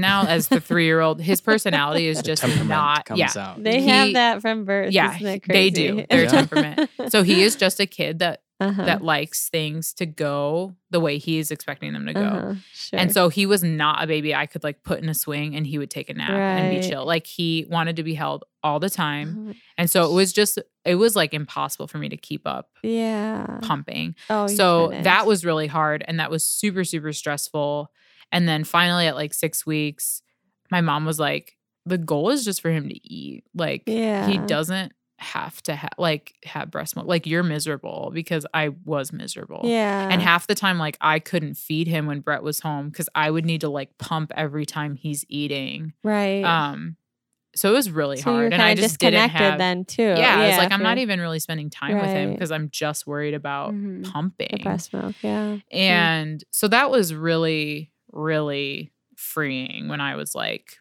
I'm not going to do this anymore. You know, we're going to formula feed him. And it was just like a huge weight off of my shoulders. Mm. Um, Yeah, and I think Yeah. especially because this coincides with the first five weeks of of caring for a human child. Like Yeah, it's just yeah. so already- crazy Yeah. as it is. Right. And then you introduce this totally extraordinary, you know, process of trying to to pump this much and feed them and all the stuff that Mhm. goes along with that. And I think it was good just to like take a step back, realize the circumstances, Yeah. change change Mhm. course. But But you had that expectation and desire to like Yeah. provide from Right. you know your Totally. body and knowing the And I think- benefits yeah, of it, like it's good. Totally, Yeah, it's not a And bad even, like, desire at the all. social circles we run in, I do think that sometimes like conservative Christianity can be, you can feel a little like, oh, Guilty. you're if not, you're yeah, not. you're yeah. not breastfeeding. You're not- Sure. Right. Sure. Even though I'm like trying to explain that my kid literally can't, Yeah, Right. can't do it, Special but okay. circumstance. Yeah. So When I think Yeah. it's, since having our second child too, it's been really neat to look back and see Mm. that it, as hard as that time was of feeding him all day, every day, and when I was home trying to feed him a lot, Mhm. um, and trying to get up in the nights and stuff with him, but it was really pretty special too because I think that helped us connect. Me and Ezra Mhm. helped me and Ezra connect Yeah. yeah. way more than I think we might have just under normal circumstances. Mhm. And so Yeah. now we're like very, very close. Mm-hmm. And I, I think it's a no small part because Mhm. I I was up with him Yeah. in the middle of the night. Like and there I, was very much I- sharing those responsibilities. Totally. right. Yeah. So it's like it was still very hard because you're a new parent and you're tired Mm-hmm. all the time. But I can appreciate that it was special in that sense. Mhm. Yeah. So well, and that was like I think with our marriage, it was hard. Like I don't know. We were talking about this. Like I don't really have specific memories of like our marriage being hard because I think a lot of people are like, I don't know how you did that, Hmm. and it's like like, you don't have a choice. Like Yeah. you just have to do Mhm. it, and that's not me being like a pragmatic person. That's just like. It's your kid and you It's love them yeah. and they're a baby and you're you have to do what you have to do for them to to thrive. And so um yeah, it's like that was that's all we knew. Like we didn't know anything different about how to Mhm. care for a baby. Like we knew this Yeah. wasn't how it typically is, but we didn't know anything else. And so um yeah, so like with our marriage, I think I'm sure that we were stressed and like Mhm. had very overtired. overtired and very bad like not investing any self-care or like time Mhm. with the lord or things like that Right. but you know brett and i were talking about how like i think for him like he i think he grew a lot in selflessness and in like Mhm. service where like that wasn't a natural inclination for him um, and i never really necessarily noticed that and i'm a pretty like independent person so like being served Mm. wasn't something that I noticed, but like he said that and I was like, oh yeah, like he's has very much more of a servant heart. And I Hmm. and I think Ezra is a lot to do with that.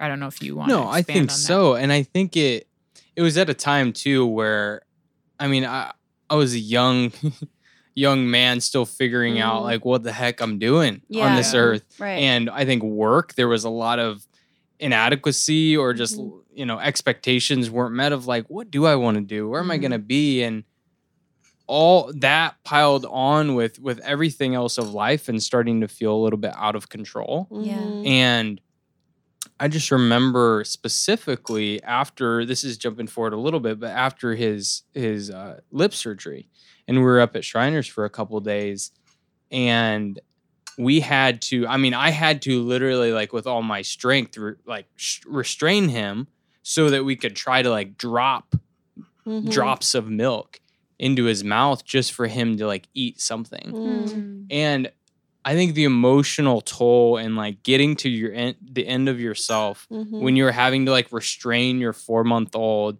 so they can grow and eat and they're like there and swollen and Hmm. I remember leaving the room and like breaking down. Like I, I never Mhm. felt so so out of control Like and so like helpless. helpless. Yeah. Yeah, so helpless, so honestly like weak. Like just so weak and like exposed.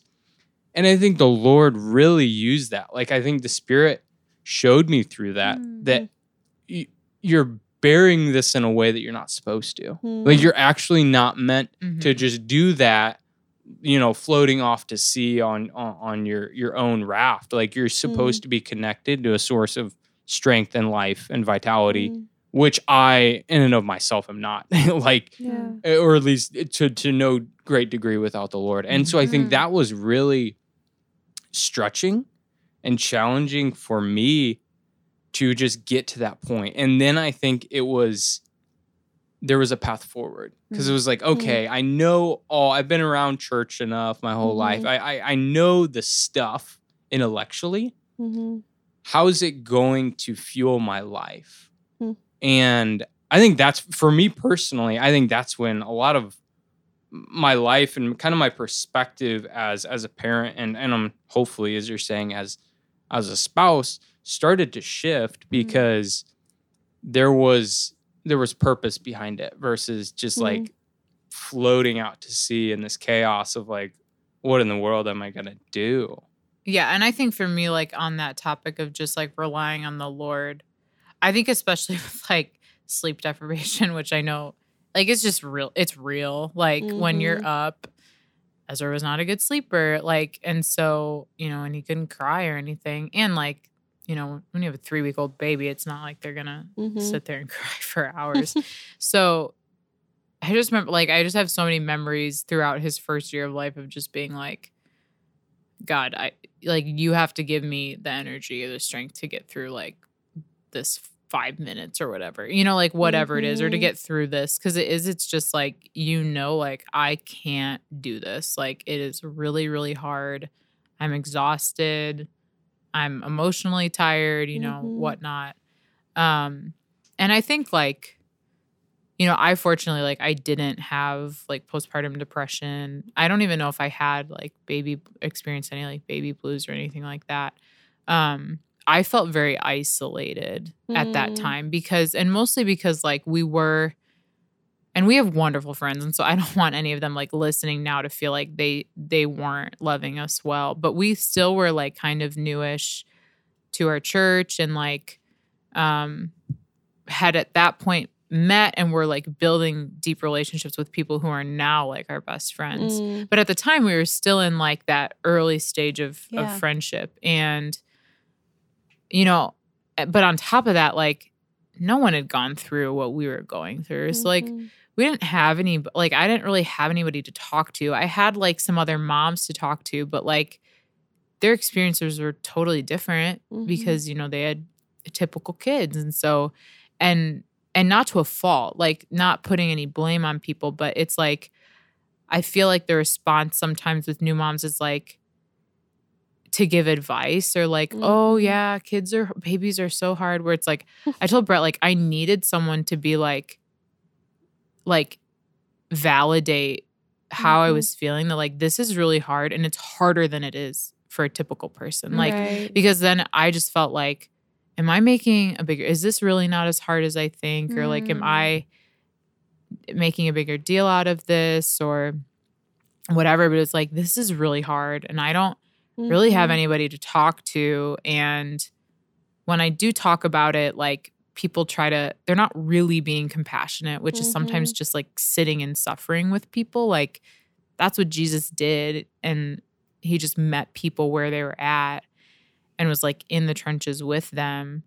And I feel like that's what I like really needed. Um, or I like, eh, you know, needed somebody who had cleft kids that I could talk to, Mhm. but you know, I didn't have that. So and especially those 1st few Mhm. months when we uniquely like knew Ezra's needs and and Mhm. didn't yeah. not like didn't want to inconvenience somebody, but we knew like, hey, if we chop him off Yeah. with you and he might not be comfortable, he's just gonna Mhm. cry and he can't really cry Mm. Because he, And, like, he's he has gonna to burn eat too every much. hour he and a needs half. to eat. Are Can you you gonna know how really to do eat that? Yeah. Or, like, so feed much him. pressure So on he you chokes guys. a lot. So like, Yeah. Right. like, are you gonna not freak out and like, you know, are you gonna then if watch we can him get after past he all that Yeah. and go out to dinner or something, are we just like freaking out the whole Right. time? I don't know. So that was, you know, that's hard. That was, yeah, that was hard. I mean, and we were fortunate. Like we did, you know, our parents did, I think, you know, try as best as they could Yeah. to like Yeah. do that. But I think some of it is just like the, you know, his parents know what he needs. Um, right. With How them all long? day, how every day. long do you guys feel like it took to like come back to some kind of normalcy Yeah, for like so your own schedules or your? That's own, you kind of know, what I was gonna say. like is I kind of out of that. I think tunnel. that honestly, after like the six weeks of me trying to pump, like Mhm. once we kind of were just like, okay, we're doing this. We can make him a bottle whenever he needs. Yeah. Feed him as much as he wants. You know, I think we started to slowly like get into a routine. I feel like around maybe like between six weeks and like two months old, and then it was like, oh, we get in a routine, and then he has to Mhm. have surgery. So, I mean, would you agree with that? Yeah. Brett? I, I, I think so. I think it was there at least was maybe a little bit more sleep, a little bit more Nah, sanity. Yeah. Still slept Um, still terrible. not much. I don't think that was the cleft though. I think that was just Ezra. right. Some Yeah. kids are just not great sleepers. Yeah. in Yeah. And then we so four months was his his surgery. How did the surgery go or surgeries? Yeah. Right. Yeah. So he's had two sur- surgeries so far, and one like mini procedure thing. Okay. Um, but his yeah, so he was four about four months old when he had his lip repair. It was very Mm. hard for numerous reasons, but like going into it was hard because like we we loved the way he looks, and maybe that sounds really Mhm. silly to like other people, but it's like that's the baby that we saw when he was born, Mm. and like that's the face that we looked at. So it's a very weird Mm. it's a very strange feeling of like I'm giving my very small baby over to you. And also like I know that they're gonna look di- like they're not gonna look the same when they come back. Wow. Mm. Yeah. And I didn't think Someone asked once like and it wasn't in a judgmental way at all, but like, do you have to do this? Or like, what if Mm, you just didn't mhm. do it? My response now would be like, I think that's would have been really selfish because the only Mm. reason we wouldn't have been doing it is because we didn't want to deal with the hardship that was going to come with, you know, a surgery recovery. But it's like it's in his best interest Mm-hmm. to have this repaired, Right. both functionally, but also like, how would your life go socially if you Mhm. were an adult and you had an, an unrepaired cleft and you Yeah. were trying to get a job or you're trying to do things. So it was very, very strange. And Mm. you're kind of mourning like the loss of, you know, your kid's face. um, but also like really hopeful for their Mhm. future and Yeah. knowing like that this is it is good and it is the right Mhm. choice and in their best interest. Um so that was very strange from like a front end. But we like, I mean, I wasn't really scared. Like I totally trusted Mm-hmm. his surgeon and I know I knew they were gonna do like a wonderful job and you know, you feel just really cared for there and they have like this one nurse specifically who's always in like the OR. They have like a OR a couple like OR prep rooms. So you have this like waiting room where they have like other families too who are waiting. Their kids are having surgery, and that's where they do like the pre-op stuff with you, and the anesthesiologist asks all these questions and stuff. And then they have like right before the baby will go back, you can wait in like this. Um, it's like surgery purgatory, and they've got like this one nurse who's really really kind and like is always like it's gonna be fine like everything's gonna be good Mhm. and then you know they'll like take them back and you have like a pager and you wait in the hospital um How many hours did it take that first one? it took about Probably close to three hours. Yeah, Okay. and then they also put in ear tubes just because okay. cleft kids get a lot of ear Gotcha. infections. So, So, that's why not while they're Yeah, doing Helps yeah. stuff? Yeah. So his Yeah. first he he's had Mhm. two sets. His first set was put in then. Um yeah, and then he came out and it was it was really weird. And it was hard looking back. We had quite a bit of family there, Mm. which I we did not do for his palate repair. Um it was very hard to like for me to react Mhm. because I'm like, well, I don't want to like look I don't know, like I didn't want to like cry in front of people or whatever. So Mm. that was weird. Like I really did not like that. Mm. Um and then you have people that like they want to see him but you're like I my kids like all loopy because they, you know, Mhm. anesthesia and now they look different and they're He in pain. swollen and on swol- top of the stitches. super He's swollen. Like, and- So it's like, oh my gosh, he looks Yeah. bad. but it's Yeah. like he just had surgery. Mhm. So Yeah. Yeah, so that was it was re- that was a really vulnerable hard. It- yes, very like for yeah. him too. You know, for It was really hard. Yeah. And so, you know, those first his lip repair was actually harder than his palate repair. He uh he just like wouldn't eat. Like and so he Mm. couldn't have a bottle because of the the stitches. And so he had to be syringe fed, but he hated it. Like Oh. hated hated hated it. And so it's just this hard mixture of he's so young, he couldn't have anything else. I think you could give him a little bit of like Pedialyte just to keep hmm uh, fluids up but they like have to drink to get the IV out and you want to get the IV out because Yeah. of course he's uncomfortable because he has an IV and it's really hard to hold a baby with an IV in. Oh hmm my Um, gosh, yeah. And so like like have it all wrapped up and stuff. yeah. And so it's like that and then also like you know he's probably uncomfortable Mhm. partially because he's in pain but also like he's probably hungry Mhm. because he hasn't eaten, you know, since because they can't eat like eight hours or something before you have surgery. So even Mhm. though it's early in the morning, like they're Mhm. not eating. So Yeah. that was really hard. And we, he just, he really hated the syringe and didn't want to eat. So we had to stay like, usually it's just one night. We had to stay two nights. The lip repair is supposed to be the easier between the lip and the palate. And I think we I were think just 'cause most kids oh will my eat gosh. Right. Yeah. Most kids will eat it. better. And yeah. And so, like Brett said, it was really hard. Like, we literally had to force feed him. Like, it was like waterboarding him. I think I've like blocked it out of my mind because Yeah. it was traumatizing. well, you don't realize. parent. Okay. I, I'm thinking like just giving medication to kids Oh, sometimes yeah. with the syringe. Yeah. That's basically like when you have to hold them down, but you had to do that Yeah, for like and his he was- regular mm-hmm. meals, and he which was, is like, crazy. Scream. Like, when you realize it. how stinking strong they are, Oh, to even as like Yeah. little Yeah. ten pound to be babies, fighting you, you're like restraining them. And yeah. this, I think, back to your point. Yeah. about like the personal suffering of it all. It's really Mhm. tricky too because you know, okay, this is maybe painful for him, uncomfortable, but he's four months old and will not remember this. Mhm.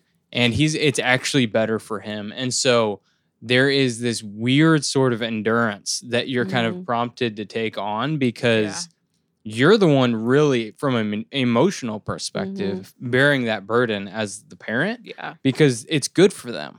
right. And so it's like Well, how Yeah, do we true. how, why or how do we do the good stuff for our kids Mhm. even when it is painful for Right. us It was a and i think we had to two just weeks before he could have the bottle. yeah, Yeah. that f- the first week or two i think i was able to be home a bit again And then my Um, mom stayed for a little bit. yeah and then rebecca so but that was that was very hard i think that Yeah. was probably one of We the hardest like- week yeah. or two we've ever had honestly Oh Mm. yeah, for sure. Yeah. And yeah, so then you know, we got through that, obviously, thankfully. Um Were we there went, a lot of like open like wounds and stuff that had to be? or it not? like- okay, it is they're not gonna break it. Because that's what I thought. I'm like, is Yeah. this can he like cry? or like the so yeah, it's it is like stitched. Like there are some outside sutures and then there are like a ton of like sutures Okay. internally that you like can't see. And so that was actually like another like mini procedure. And I say procedure because he had to be put under Yeah. because he's a baby, but they kept to cut the like main suture out and then the rest were like the dissolvable Okay. sutures and Okay. stitches. I have a question. yeah. This might be a dumb question. No, Did they no, build him a palate? Like, So this is kind of what I was gonna say with the so the first one was the lip surgery and the Uh-huh. palate is also similar. But so he had, as we talked about, it's not really an absence of the Uh-huh. tissue, it's like the incorrect formation. And so what they basically do with the lip is he had almost bubbled up Mhm. more tissue on one side of his lip. And so they go in and they detach that th- like from the nostrils like where it's incorrectly attached mm. and then they like stitch that across because the tissue actually according is to there the correct Yeah. layers. Okay. Like the tissue is there and it's kind of it's roughly similar with the the palate they kind of detach it oh, and then like spread it and splay it across Oh, Yeah. and wow. then stitch it So it's pretty like involved because it's yeah you're taking these You're things cutting off and, and yeah, it's crazy like his surgeon Wow. He he's an artist That's so actually he does like intricate for a medical baby. illustrations Yeah. Oh, really? yeah and he'll always like when we would ask him he always draws a picture and he's like well you Yeah. see this and i'm like I When for his lip, he this actually is why I you love went to school doctors for that draw pictures. years. But it I is think really helpful because he's helpful, like, well, yeah. you see this, and this is where we're gonna do this, and Yeah. so yeah, and he actually kind of designed and made him that left nostril too Yeah. with Mhm. the Oh, wow. first lip surgery because Mhm. with Uh. it be, with it being on the left side and Mhm. the way our Yeah. lips connect to our Mhm. nose and everything, his left nostril is actually kind of made out of that tissue from the surgery. Wow. Yeah. I didn't know that. yeah, yeah. So the lip repair was really hard. Um, but we went back, got the sutures taken out, and then he could have a bottle, which he like didn't want at first. so I'm like, but then eventually he He he took the bottle. Um, but then yeah, you're left with this like the swelling starts to go down, and you're like, okay, like this is your new face. And I mean, he looks really good for sure. There's Yeah. there's some things with that will need to be revised, but they do a lot of revisions as they get older because your nose, you know, grows a lot and your mouth and stuff. So, um, but yeah, and then it was kind of like semi focused because at this point, like he his eating was not affected because he's still, you know, his palate still Mm. is missing. So, um, you know, so that was something we're always like explaining to people, like, well, yeah, like his Doesn't lippers change repair, that but it doesn't really yeah. change a ton, like functionally about, Internal, yeah. So we kind of were able to like enjoy more of the next, you know, Mm. Few months at months least, or yeah. so. Um, because once he was like healed and things, I slept train him. because he could cry. Because at this point, that wasn't really because of lip repair. It was just like he had was getting accustomed to the way Yeah. he ate and was eating better. But I Which was he like- actually took to pretty well, all things considered. The yeah, sleep yeah. He actually once we got him in like more of a routine with sleeping, he did pretty well, and that helped was our a lives Four a lot. months is a good time. godsend. Well, he was Yeah. even yeah, he he was, was closer to older, it was like, like six. five or yeah, five or yeah. six, But Um, then kind of would go into like the palate repair, which is That was at almost a year, you said? yeah. So he had his palate months? repair in January. January. I think it was like January twenty eighth of twenty nineteen, All right, Rain Man. and his birthday is February twenty first. So he was Okay. just about you know eleven months old. Oh, wow. So at this point, we had we were much closer with our friends, and we were much more Mhm. open with like, please pray for this because his lip Mhm. repair was so hard, and we were like, this is supposed to be harder. Like, Yeah. oh my gosh, we were really really scared and. Power prayer, man. Like it actually was easier than his Oh, lip repair. Like wow. like it was really hard and that one's like weird weirder harder because like it's a lot bloodier where like the lip Mhm. like there really wasn't much blood at all but Mm. because like and they tell you they warn you that they're like it's a little more blood like it- he's not going to continually bleed but when he comes out you know there's going to be blood on his mouth and he Yeah. might spit it out and stuff like that and so it's a little more like there's some shell shock in that Initially, yeah. yeah. um yeah like he it was still really hard and i think that one you know he's in a lot of pain because Mm. it's your the inside of your mouth my you know the lip it you know it's painful but it's not as deep of tissue and Mhm. so i think that one was that one was really hard because it's like i know when he's crying like he's uncomfortable also Mhm. like he's in a lot of pain and and they don't give they're not gonna they don't give kids narcotics and stuff they give well, them like a- not for that, especially. I'm thinking Ronnie had a tonsillectomy and Yeah. adenoidectomy, which is as you know close as a thing I can think of to this. oh but like, yeah yeah obviously not the same thing. But like, just cutting out like pieces of your tissue. You I know, it's like. Oh. inside your mouth, so and then there's like you know you could like choke if you're Right. drowsy and Yeah. not you know. Anyways, so, so they don't they that was a him- horrible two weeks for us. I don't know. Yours was. I'm glad yours was better than the lip, but But any- that I was the worst two weeks of our lives. it's like any surgery is hard hard and Yeah. on a kid like but like an what- they oral surgery know. feels like I think about when I special, got like, my you wisdom know? teeth taken out and I was like this is Yeah. awful. It's so involved. And I think he was an absolute champ though, because Yeah. a- and, fortunately, so they say, hey, you should only be here maybe a day with the Yeah. lip. We were there too. And Yeah. it's kind of double. And so we were prepared to be there for a few days. We got to go home, I think, just after the one night. Mhm. And because he, I don't know how much they were supposed to give him, but they gave him so much Gogurt. Like he ate so much yogurt. It was yeah, because that's the other thing is just proving how many how much liquid they'll take. Right. So we're Yeah. giving like, and he's Go older. He's, He's older close to now. yeah, so we year. can so have we more. can give him popsicles. Different things, we can yeah. give him, Aw. you know, just juice. to give we him can give calories him whatever. and fluids. Yeah, yeah. And um, so good. and because he still couldn't have a bottle because you don't want it's really delicate. Like Yeah. the palate repair is very delicate, like you said. the So sucking. so it's oftentimes kid well, just because the tissue's really thin, you're working yeah. with a lot less than like your lip tissue. So Okay. you like our surgeon at least. There are some some surgeons who let them have bottles afterwards or different or cups or things, but we we weren't allowed to have anything. So because some kids will develop what's called a fistula, so it's a little hole and then you'll have to Mhm. go back. It's not actually not uncommon that kids will have to get their palate repaired again because they'll form Mm. fistulas. But you know, we are fortunate Ezra's has stayed and we haven't had any issues. But um yeah, we were like when we went home, you know, you do the same with the lip. It's the you know Tylenol, Motrin, every stay on Mhm. top of it so that they'll eat and not in a bunch of pain. But Gogurt, we I think I I- went to like Sam's Club and Yeah. bought like a with our pa- friends. went run through it in like two days or something. we got a It's like a 50 pack and it was pack of gone Go-Gurt. within that week at least. Like Yeah. And I'm like, I don't know if this is liquid, but my right. stomach's It's full. working. Yep. So- Yeah. And even like within a few days, really, he was like starting to return more to himself because Oh, at a year, he's coming into so much of his Yeah. personality. Yeah. So that I think was really reassuring to see, sure. even Yeah. in that first week, seeing him, you know, get food, grow, and Yeah. continue to personality wise, And it like was- come into himself. It was Mhm. still hard. It was Like, still hard. You know, yeah, I Yeah. think sure, it's like sure.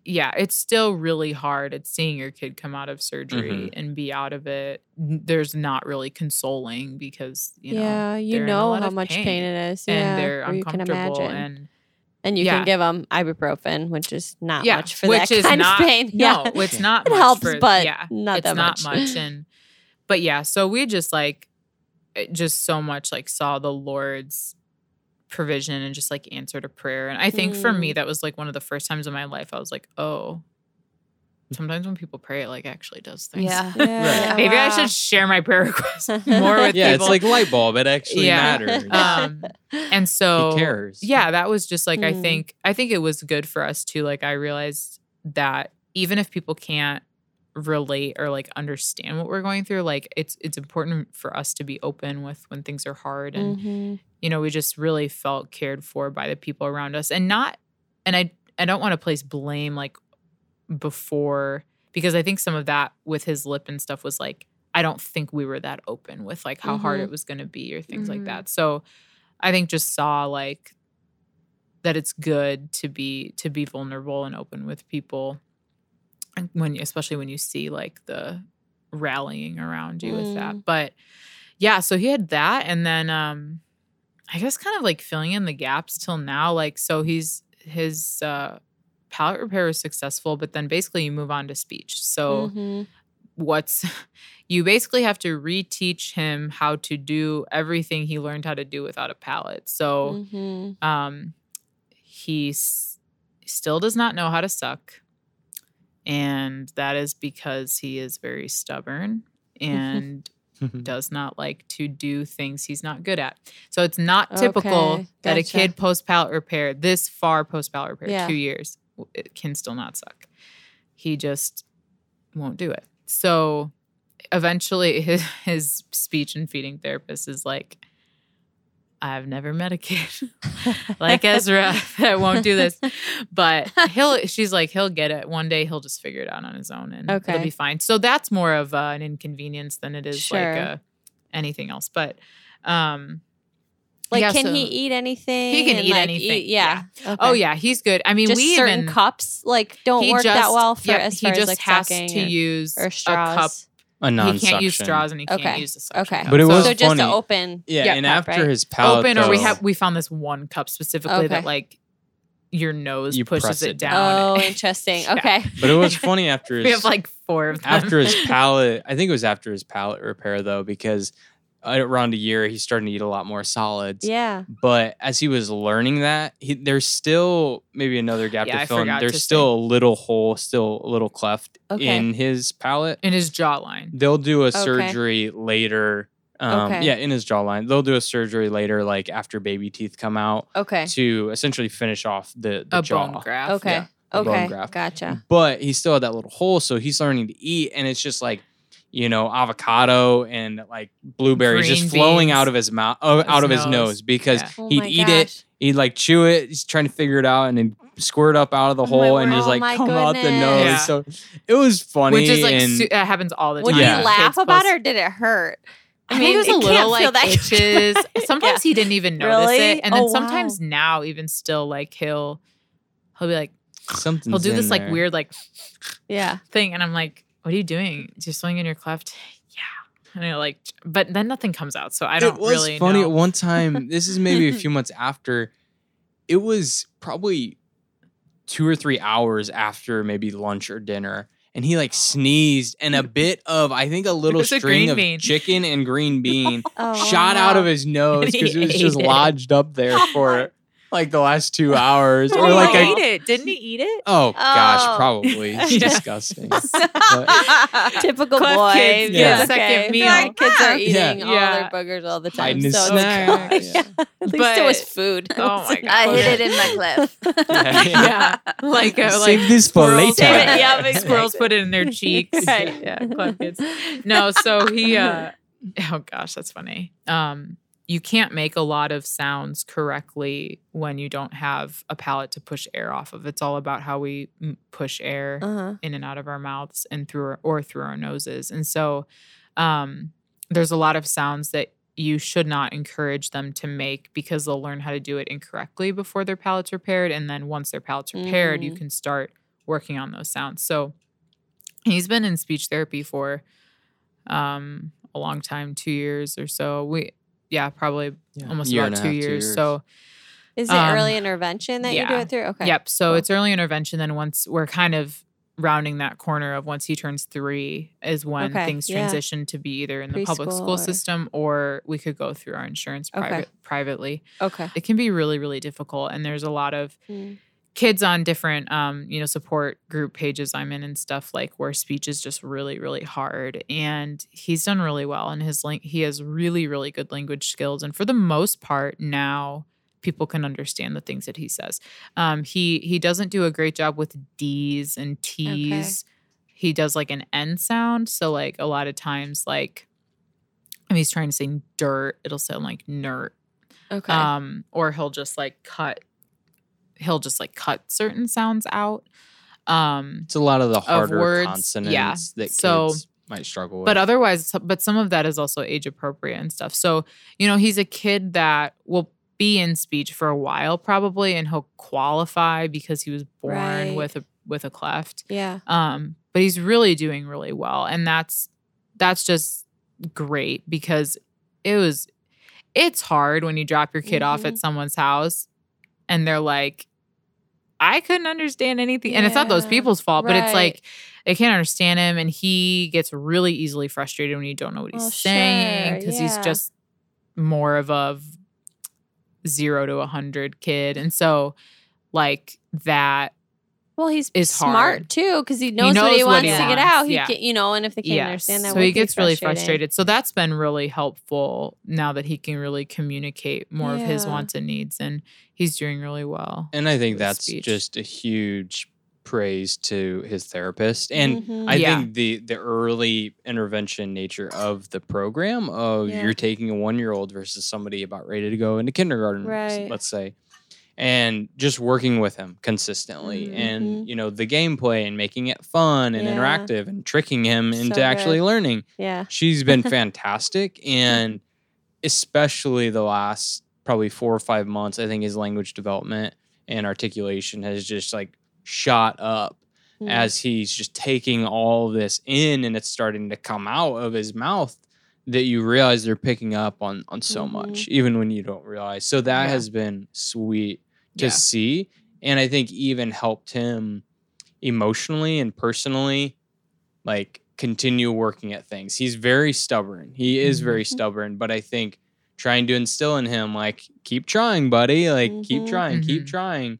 and that resiliency that kids have Yeah. just trying to like stoke that fire versus the, the Yeah. opposite and he's really responded well So that's kind of like, you know, we're in kind of a lull right now with like what's next, you know, for his cleft stuff. So obviously continuing speech until he doesn't need it anymore. But um yeah, kind of the next steps for him will be um when he's, you know, maybe around like 5 or so, we'll do like a Mm. nose revision just to kind of get things touched up that need to be and then um the next big thing will be that bone graft surgery that Brett had mentioned. Okay. That's usually when they're around like 10. So they take a, a bit of his hip and they'll put it into his Okay. into his upper jawline and then a whole lot of dentist and orthodontic work um, because you can't tell it now from a picture of him or when you look at him but like his his upper jawline is off center so like his teeth are not Symmetrical. correct Are they like connecting? They're- well, no- obviously for His- eating. and a lot of his teeth are coming in Yeah. well but it's Okay. like where my two front teeth would be in the middle of my mouth they're like over here Okay. Okay. um he just has a lot of lip tissue which is a good thing but so when he smiles you can't always see Yeah. his top teeth anyways so yeah like that's a big thing and then just a lot of dentist work and that's a lot of that's just kind of a guessing game because you got to wait and see how his teeth gr- his adult teeth grow in and Mhm. thankfully he's had he has most of his baby teeth there's some of them one or two maybe missing where the cleft is in his uh his jawline but yeah and then like if we want or if it's necessary you know different revisions or scar stuff as he gets older and then i think that shriners sees him until he's 21 i think is Oh, usually wow. when Okay. pediatrics ages out so and at that point i don't foresee him i mean Yeah, hopefully needing, Needing anything so yeah, it's kind of weird because I think a lot of people are like, "Oh, he's you're done. What was that like Yeah. And it's like, well, yeah, thankfully like we've gotten through two of the like major major surgeries, but we st- he still does have, you know, a road ahead of him and Yeah. and one thing that I I was telling Brett about, like honestly, what I worry about more than his surgeries is like the social aspect. Yeah. Like a lot. So right now he's three and he's Mhm. cute and you can't really tell totally that he has a cleft and whatnot. Mhm. But like he's not going to be three forever, and Right. eventually he's going to be nine Yeah. and his teeth are gonna look funny and who knows what kids are gonna say and like Mhm. like bullying is a really big thing for a lot of cleft kids Mm. post repair you know Yeah. and so you know that's something more i worry about is worry about and also as a parent like how do we teach and foster like that he was created purposefully that god did not Mhm. make a mistake Right. creating him like um but also like recognize that that's there are things that are going to be really hard for him and Mhm. that's harder for me to think about than Yeah. enduring pain of surgery or something it's more like those kind of emotional scars that Mm. i think last a lot longer Yeah. than The trials he'll face. yeah um and so you know and that's just stuff that we're gonna have to encounter yeah. as it comes up um Well, and you guys are s- s- like such present parents. Yeah. I just feel like having that open communication is the biggest thing you can have. You know, Yeah. like what you can't Yeah. protect him from the whole world. no You can Right. prepare him as best you can, or whatever. You know, not that Mhm. you want to like have him anticipating something bad coming. You know what when I mean? the kids but make like, fun of you yeah, just so you know, Beat when 'em up. someone Yeah. says this awful thing to you, but you know that's that's what you can do is like Yeah. being there, and and hopefully he feels you know safe to to share that with you guys, and you Yeah. can speak truth into those things. Mhm. Yeah, it's a great point. Like you want to it's sort of our inclination sometimes to want to safeguard all the bad Mhm, stuff, like protect mhm. all the bad stuff. And it's like Totally get you do a lot of that. Yeah. But what I want more than anything for him is to is for him to know the sheer like magnitude of God's love for him. Mhm. Right. And if I can do that, you know, that that the presence of that is Mhm. greater than the void left by Yeah. by other kids. And I think especially, you know, think back to March or April last year with COVID and like Mhm. how you I felt like for the first time some of these biblical pictures of like these lepers and everything like came to, came to Mhm. life of like I don't want to be around somebody to have they had COVID Mhm. all this stuff Right. and you see uh, it- the picture of Jesus that we get is so compelling because Mm. his heart, not for a second, wants to keep the outsider or the marginalized or even just somebody that looks a little di- different at a distance. Right. Like it is immediately, you know, come, mm-hmm. come. And so that doesn't, there's still nuance and then like practicality at how you live that out. But I think the reality just bears bears the weight of of, of God like actually wanting to to Mhm. be with us and like God wanting Ezra to know that he is loved. And so I mean it's it breeds then another problem or just situation that's complex of like okay how do we then show that how do we experience that how do we then show that to Ezra Mm-hmm. how do we want him to experience that and then show it to other kids and hope that mm-hmm. we can't control it but hope that other kids will show him right. that sort of love too Right. Mhm. so And I think like so that he can then show love to other Yeah. people. Yeah. You know, like I I mean, my own like parent heart would love if he like uses his cleft as an ex- as a way to connect with people and to Yeah. come alongside, you know, maybe other kids like him or just advocate for Mhm. for cleft kids and or just any kids who are born with physical differences or disabilities and So now he's also a big brother. So how's that all working out Yes, for you guys? Yes. yeah, we Is he excited about that? He is, yeah. He really loves. So Rose was born in September, so she's four months old, and he loves her. Yeah, he tries to like sometimes throw toys at her, but he's not really. mean, he's not really mean to her. He's poked her in the eye a few times. It's like No. play with me. Yeah, I Does think he it's like more that. love her Yeah, to yeah, yeah. love her to death? Yeah. Because He- that's what he Ollie really- does to my he really- yeah, Do he really does I love just her. love her so Yeah. much. And he's like squeezing. I'm like, let her go. Yeah. Easy. we Like, haven't gotten to that like that point because he's he does okay also like playing by himself too Yeah. so who knows when she's like sitting up and he can like drag her around the house Oh yeah. but It'll happen. yeah i think he just wants her to play and it was really fun again I i was, was like you're boring I was so grateful for my work. I had a ton of time. Like I had six or seven weeks off of work Oh, after we so had nice. Rose. And so, you know, for at least the first few, every day it was Mhm. just like me and Ezra. Like, we're going to go tear up the town. Like, what are we going to do I today? love it. i'm like i'll just sit here Stay Yeah. here with the baby When she with my was trying- yeah. Right. And, and your- so that, that was really oh, special yeah, too. like that's a call. yeah That's cool. but yeah she's a She's a good baby. she is yeah she is Is the breastfeeding really working out for her and stuff? yeah Or is that yeah i yeah i was kind of like i want to do it because i don't want to buy formula Oh, I feel you. it was so expensive very That's what my sister told me. Well, It once you've really had to is. buy it for a kid, like we did with Ronnie too, it's like, okay, this is obviously saving us Yes. hundreds and hundreds of dollars. so but yeah so she i Thousands, i probably. pump a lot mostly because i get mastitis and she's not great at Sure. things and mastitis is awful so Yeah. we do a, A a, mix. mix. of Mix. stuff Yeah, yeah, whatever yeah. works and Yeah. it's great that she can take a bottle and Brett can feed her and stuff so yeah. yeah she is uh she's she's great i think i think i realized through her i'm mourning like the Mm. enjoyment of ezra and that's been really like yeah. i don't really think i was able to enjoy like holistically his Mm. first year of life because there was just Mm. so much that we had to do so much that was like h- gonna be happening that we were like Mhm. awaiting and just a lot of hard stuff where with her it's like oh i can just like look at you and like she's also Mhm. just a very happy baby and you know pretty go with the flow so i think it's really sense. a blessing that we're able to like experience that type of Mhm. you know baby and infant experience Yeah. and child experience Yeah, just like they're the just really different. Of it, yeah, you know? they're really really Yeah. different. Um, but the Lord's been really gracious in that, and I think like we see, you know, the uniqueness of almost being thankful that like our first child was a lot harder because then it's like, Mhm. oh, I.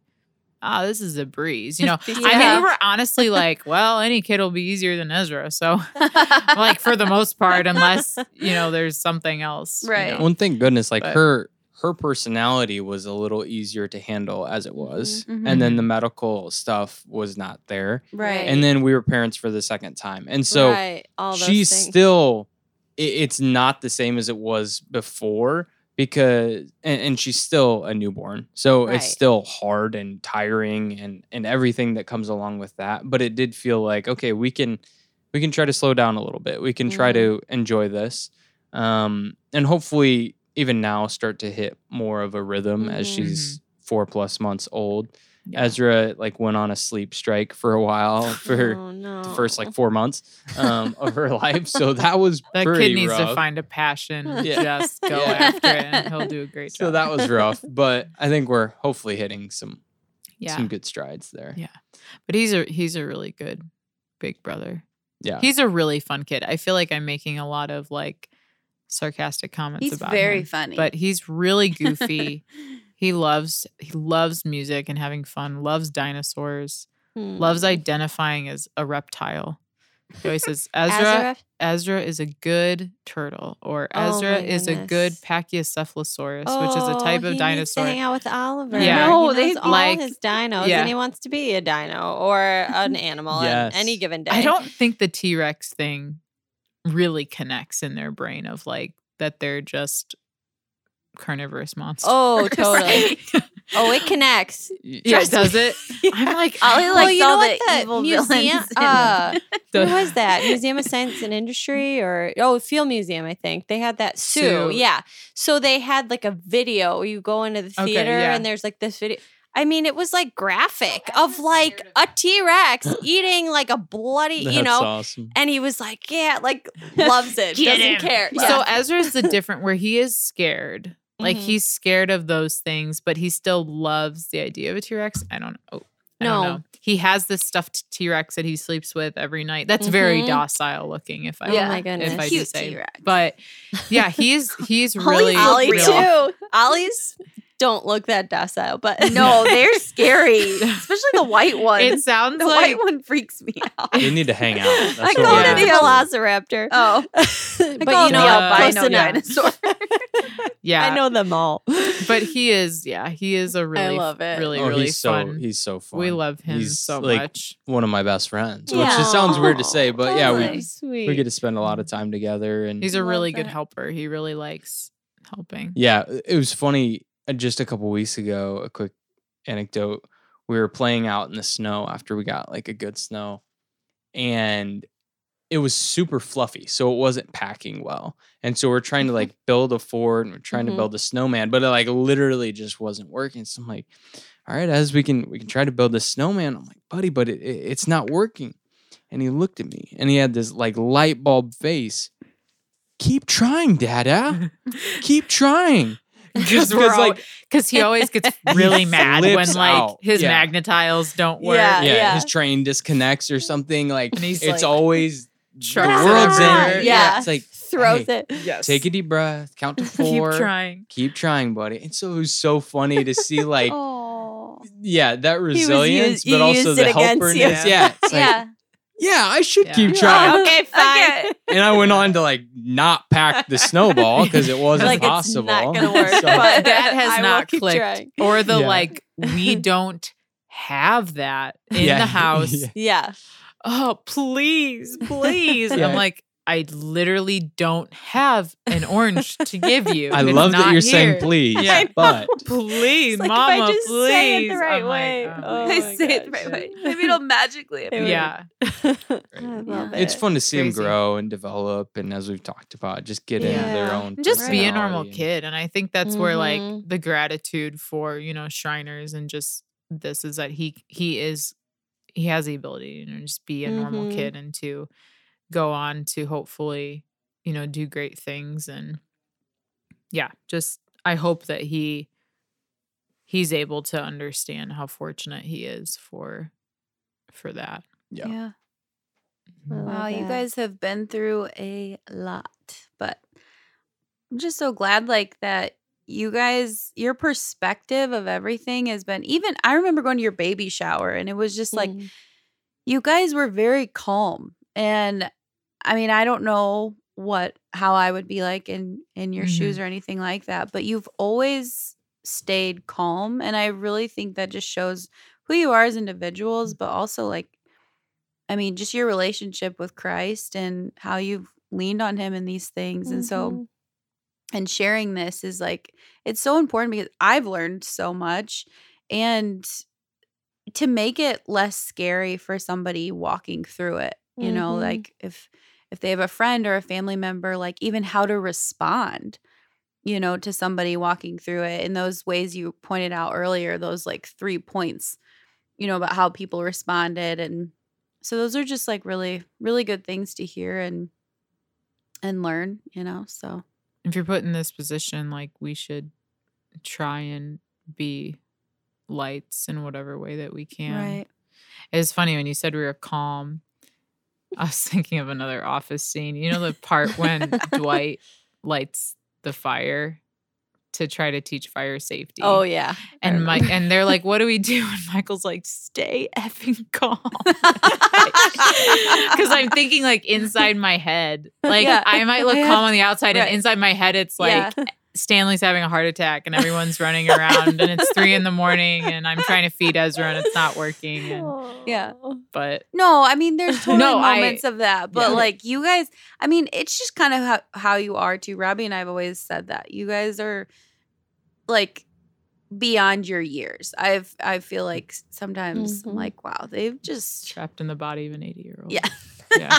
maybe not that old, but you guys have a lot of wisdom and yeah. So oh, thank glad- you. That's really sweet. Yeah, I'm glad That you've is gotten to share your story. So Yeah, I love hearing it for the first time. Really, I mean, like I had some notes from Tia and stuff, and you had told me briefly, but just hearing you guys talk about it, I mean, it's amazing. It's like, and I know it's true. Like I have to remind myself, like the hardships are what grow us and Mhm. grow our character, like you were saying. But Right. like, you know, you just you don't you don't know what God has for you when you s- Yeah. get married, start a Yeah. family, and you know, Yeah. Yeah. True that, It- and you never know what somebody else is going through. Yeah. like, not even saying like pity me, but right, Yeah. to Oh, be yeah. able to i feel like a Mhm. few months ago we were talking about the idea of you know compassion and empathy and i felt like this prompting and conviction from the spirit like man you've been conflating the ideas of sympathy and empathy mm, like sympathy is yes good but it's more um a, a validation or a- affirming empathy is i'm gonna try to understand as best as i can what you're Mm. actually going through right, mhm. how how can I feel what you feel? And that's different. and Yeah. it's like with any population that that's hurting or struggling or just any person, like you start to see people as babies that have grown up and had Mhm. hardship and Mhm. stuff happened that that Mhm. sucks in their lives. And you give them the benefit of the doubt, Mhm. hopefully sometimes to to realize like, okay, I'm gonna reserve judgment, pick out the speck in my own eye and, and try to see you as a human Mhm. that's been through some stuff Yeah. and walk a, a mile or 10,000 miles in, in your shoes um, to understand you better. Mm. And gosh, I'm not good at that, but I want to get better at it. Yeah. And hopefully, like just through conversations like this, we can all get a little bit better at it. I was gonna say I feel like we encountered a little bit of that, like Ezra's first appointment with Shriners, and that's kind of just my last point on that is because you walk in there, and we're so consumed with our kid having Right. a cleft, Mm. and then there's like kids in wheelchairs that are never gonna walk, and Mm. kids who can't feed themselves, and parents, you know, caring for severely disabled or Mhm. um yeah kids with missing limbs or whatever and so it's just like really sobering and Totally. like this is going to be really hard but it could be harder and i just when i think about ezra's first year of life or you know first year and a half of life i think i just am so i see god's hand so clearly in it and i think it can be really easy in in hardship and struggle to like place the blame on god um to a point where like it gets really hard to see how he has brought you out of it or redeemed it. And Mhm. sometimes the, the end result isn't always what you want. Like the end result Mhm. wasn't that Ezra didn't wasn't born with a cleft lip and palate, Mhm. but I'm just like, man, I would not have been able to get through that without the Lord. Like sometimes I'm like, I literally don't know how like we're all functioning people.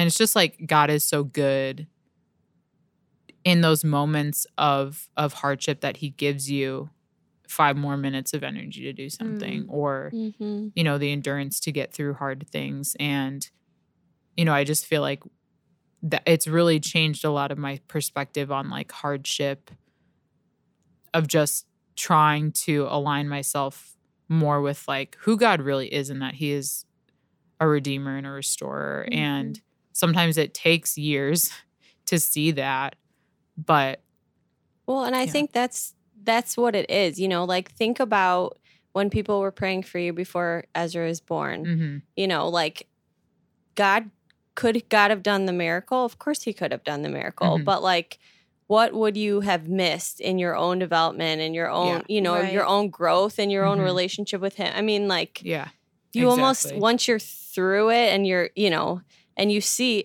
and in this case you know obviously you see like so much hope and you see that he's he's doing so well and all these things Mm-hmm. from the other side of it but it's like you wouldn't really have changed it it's just No. part of your story and it's Yeah. part of his story and Yeah. it's who he is you know so i think that's the beautiful thing that like often we just want the quick fix of like god do this Mhm. miracle and those are amazing things but do they affect us the same way as like the long hard days hard nights you know where we have to Mm-hmm. rely on him and learn you know to see him and all these things i don't know thank you so much Yeah, guys thank for coming you guys for, sharing. traveling here and yes oh, oh. spending your Friday night with us. Glad to we're it. weary travelers Yeah. Thank you for your hospitality. i love it Thanks for listening. If you like what you heard, leave us a review and click subscribe.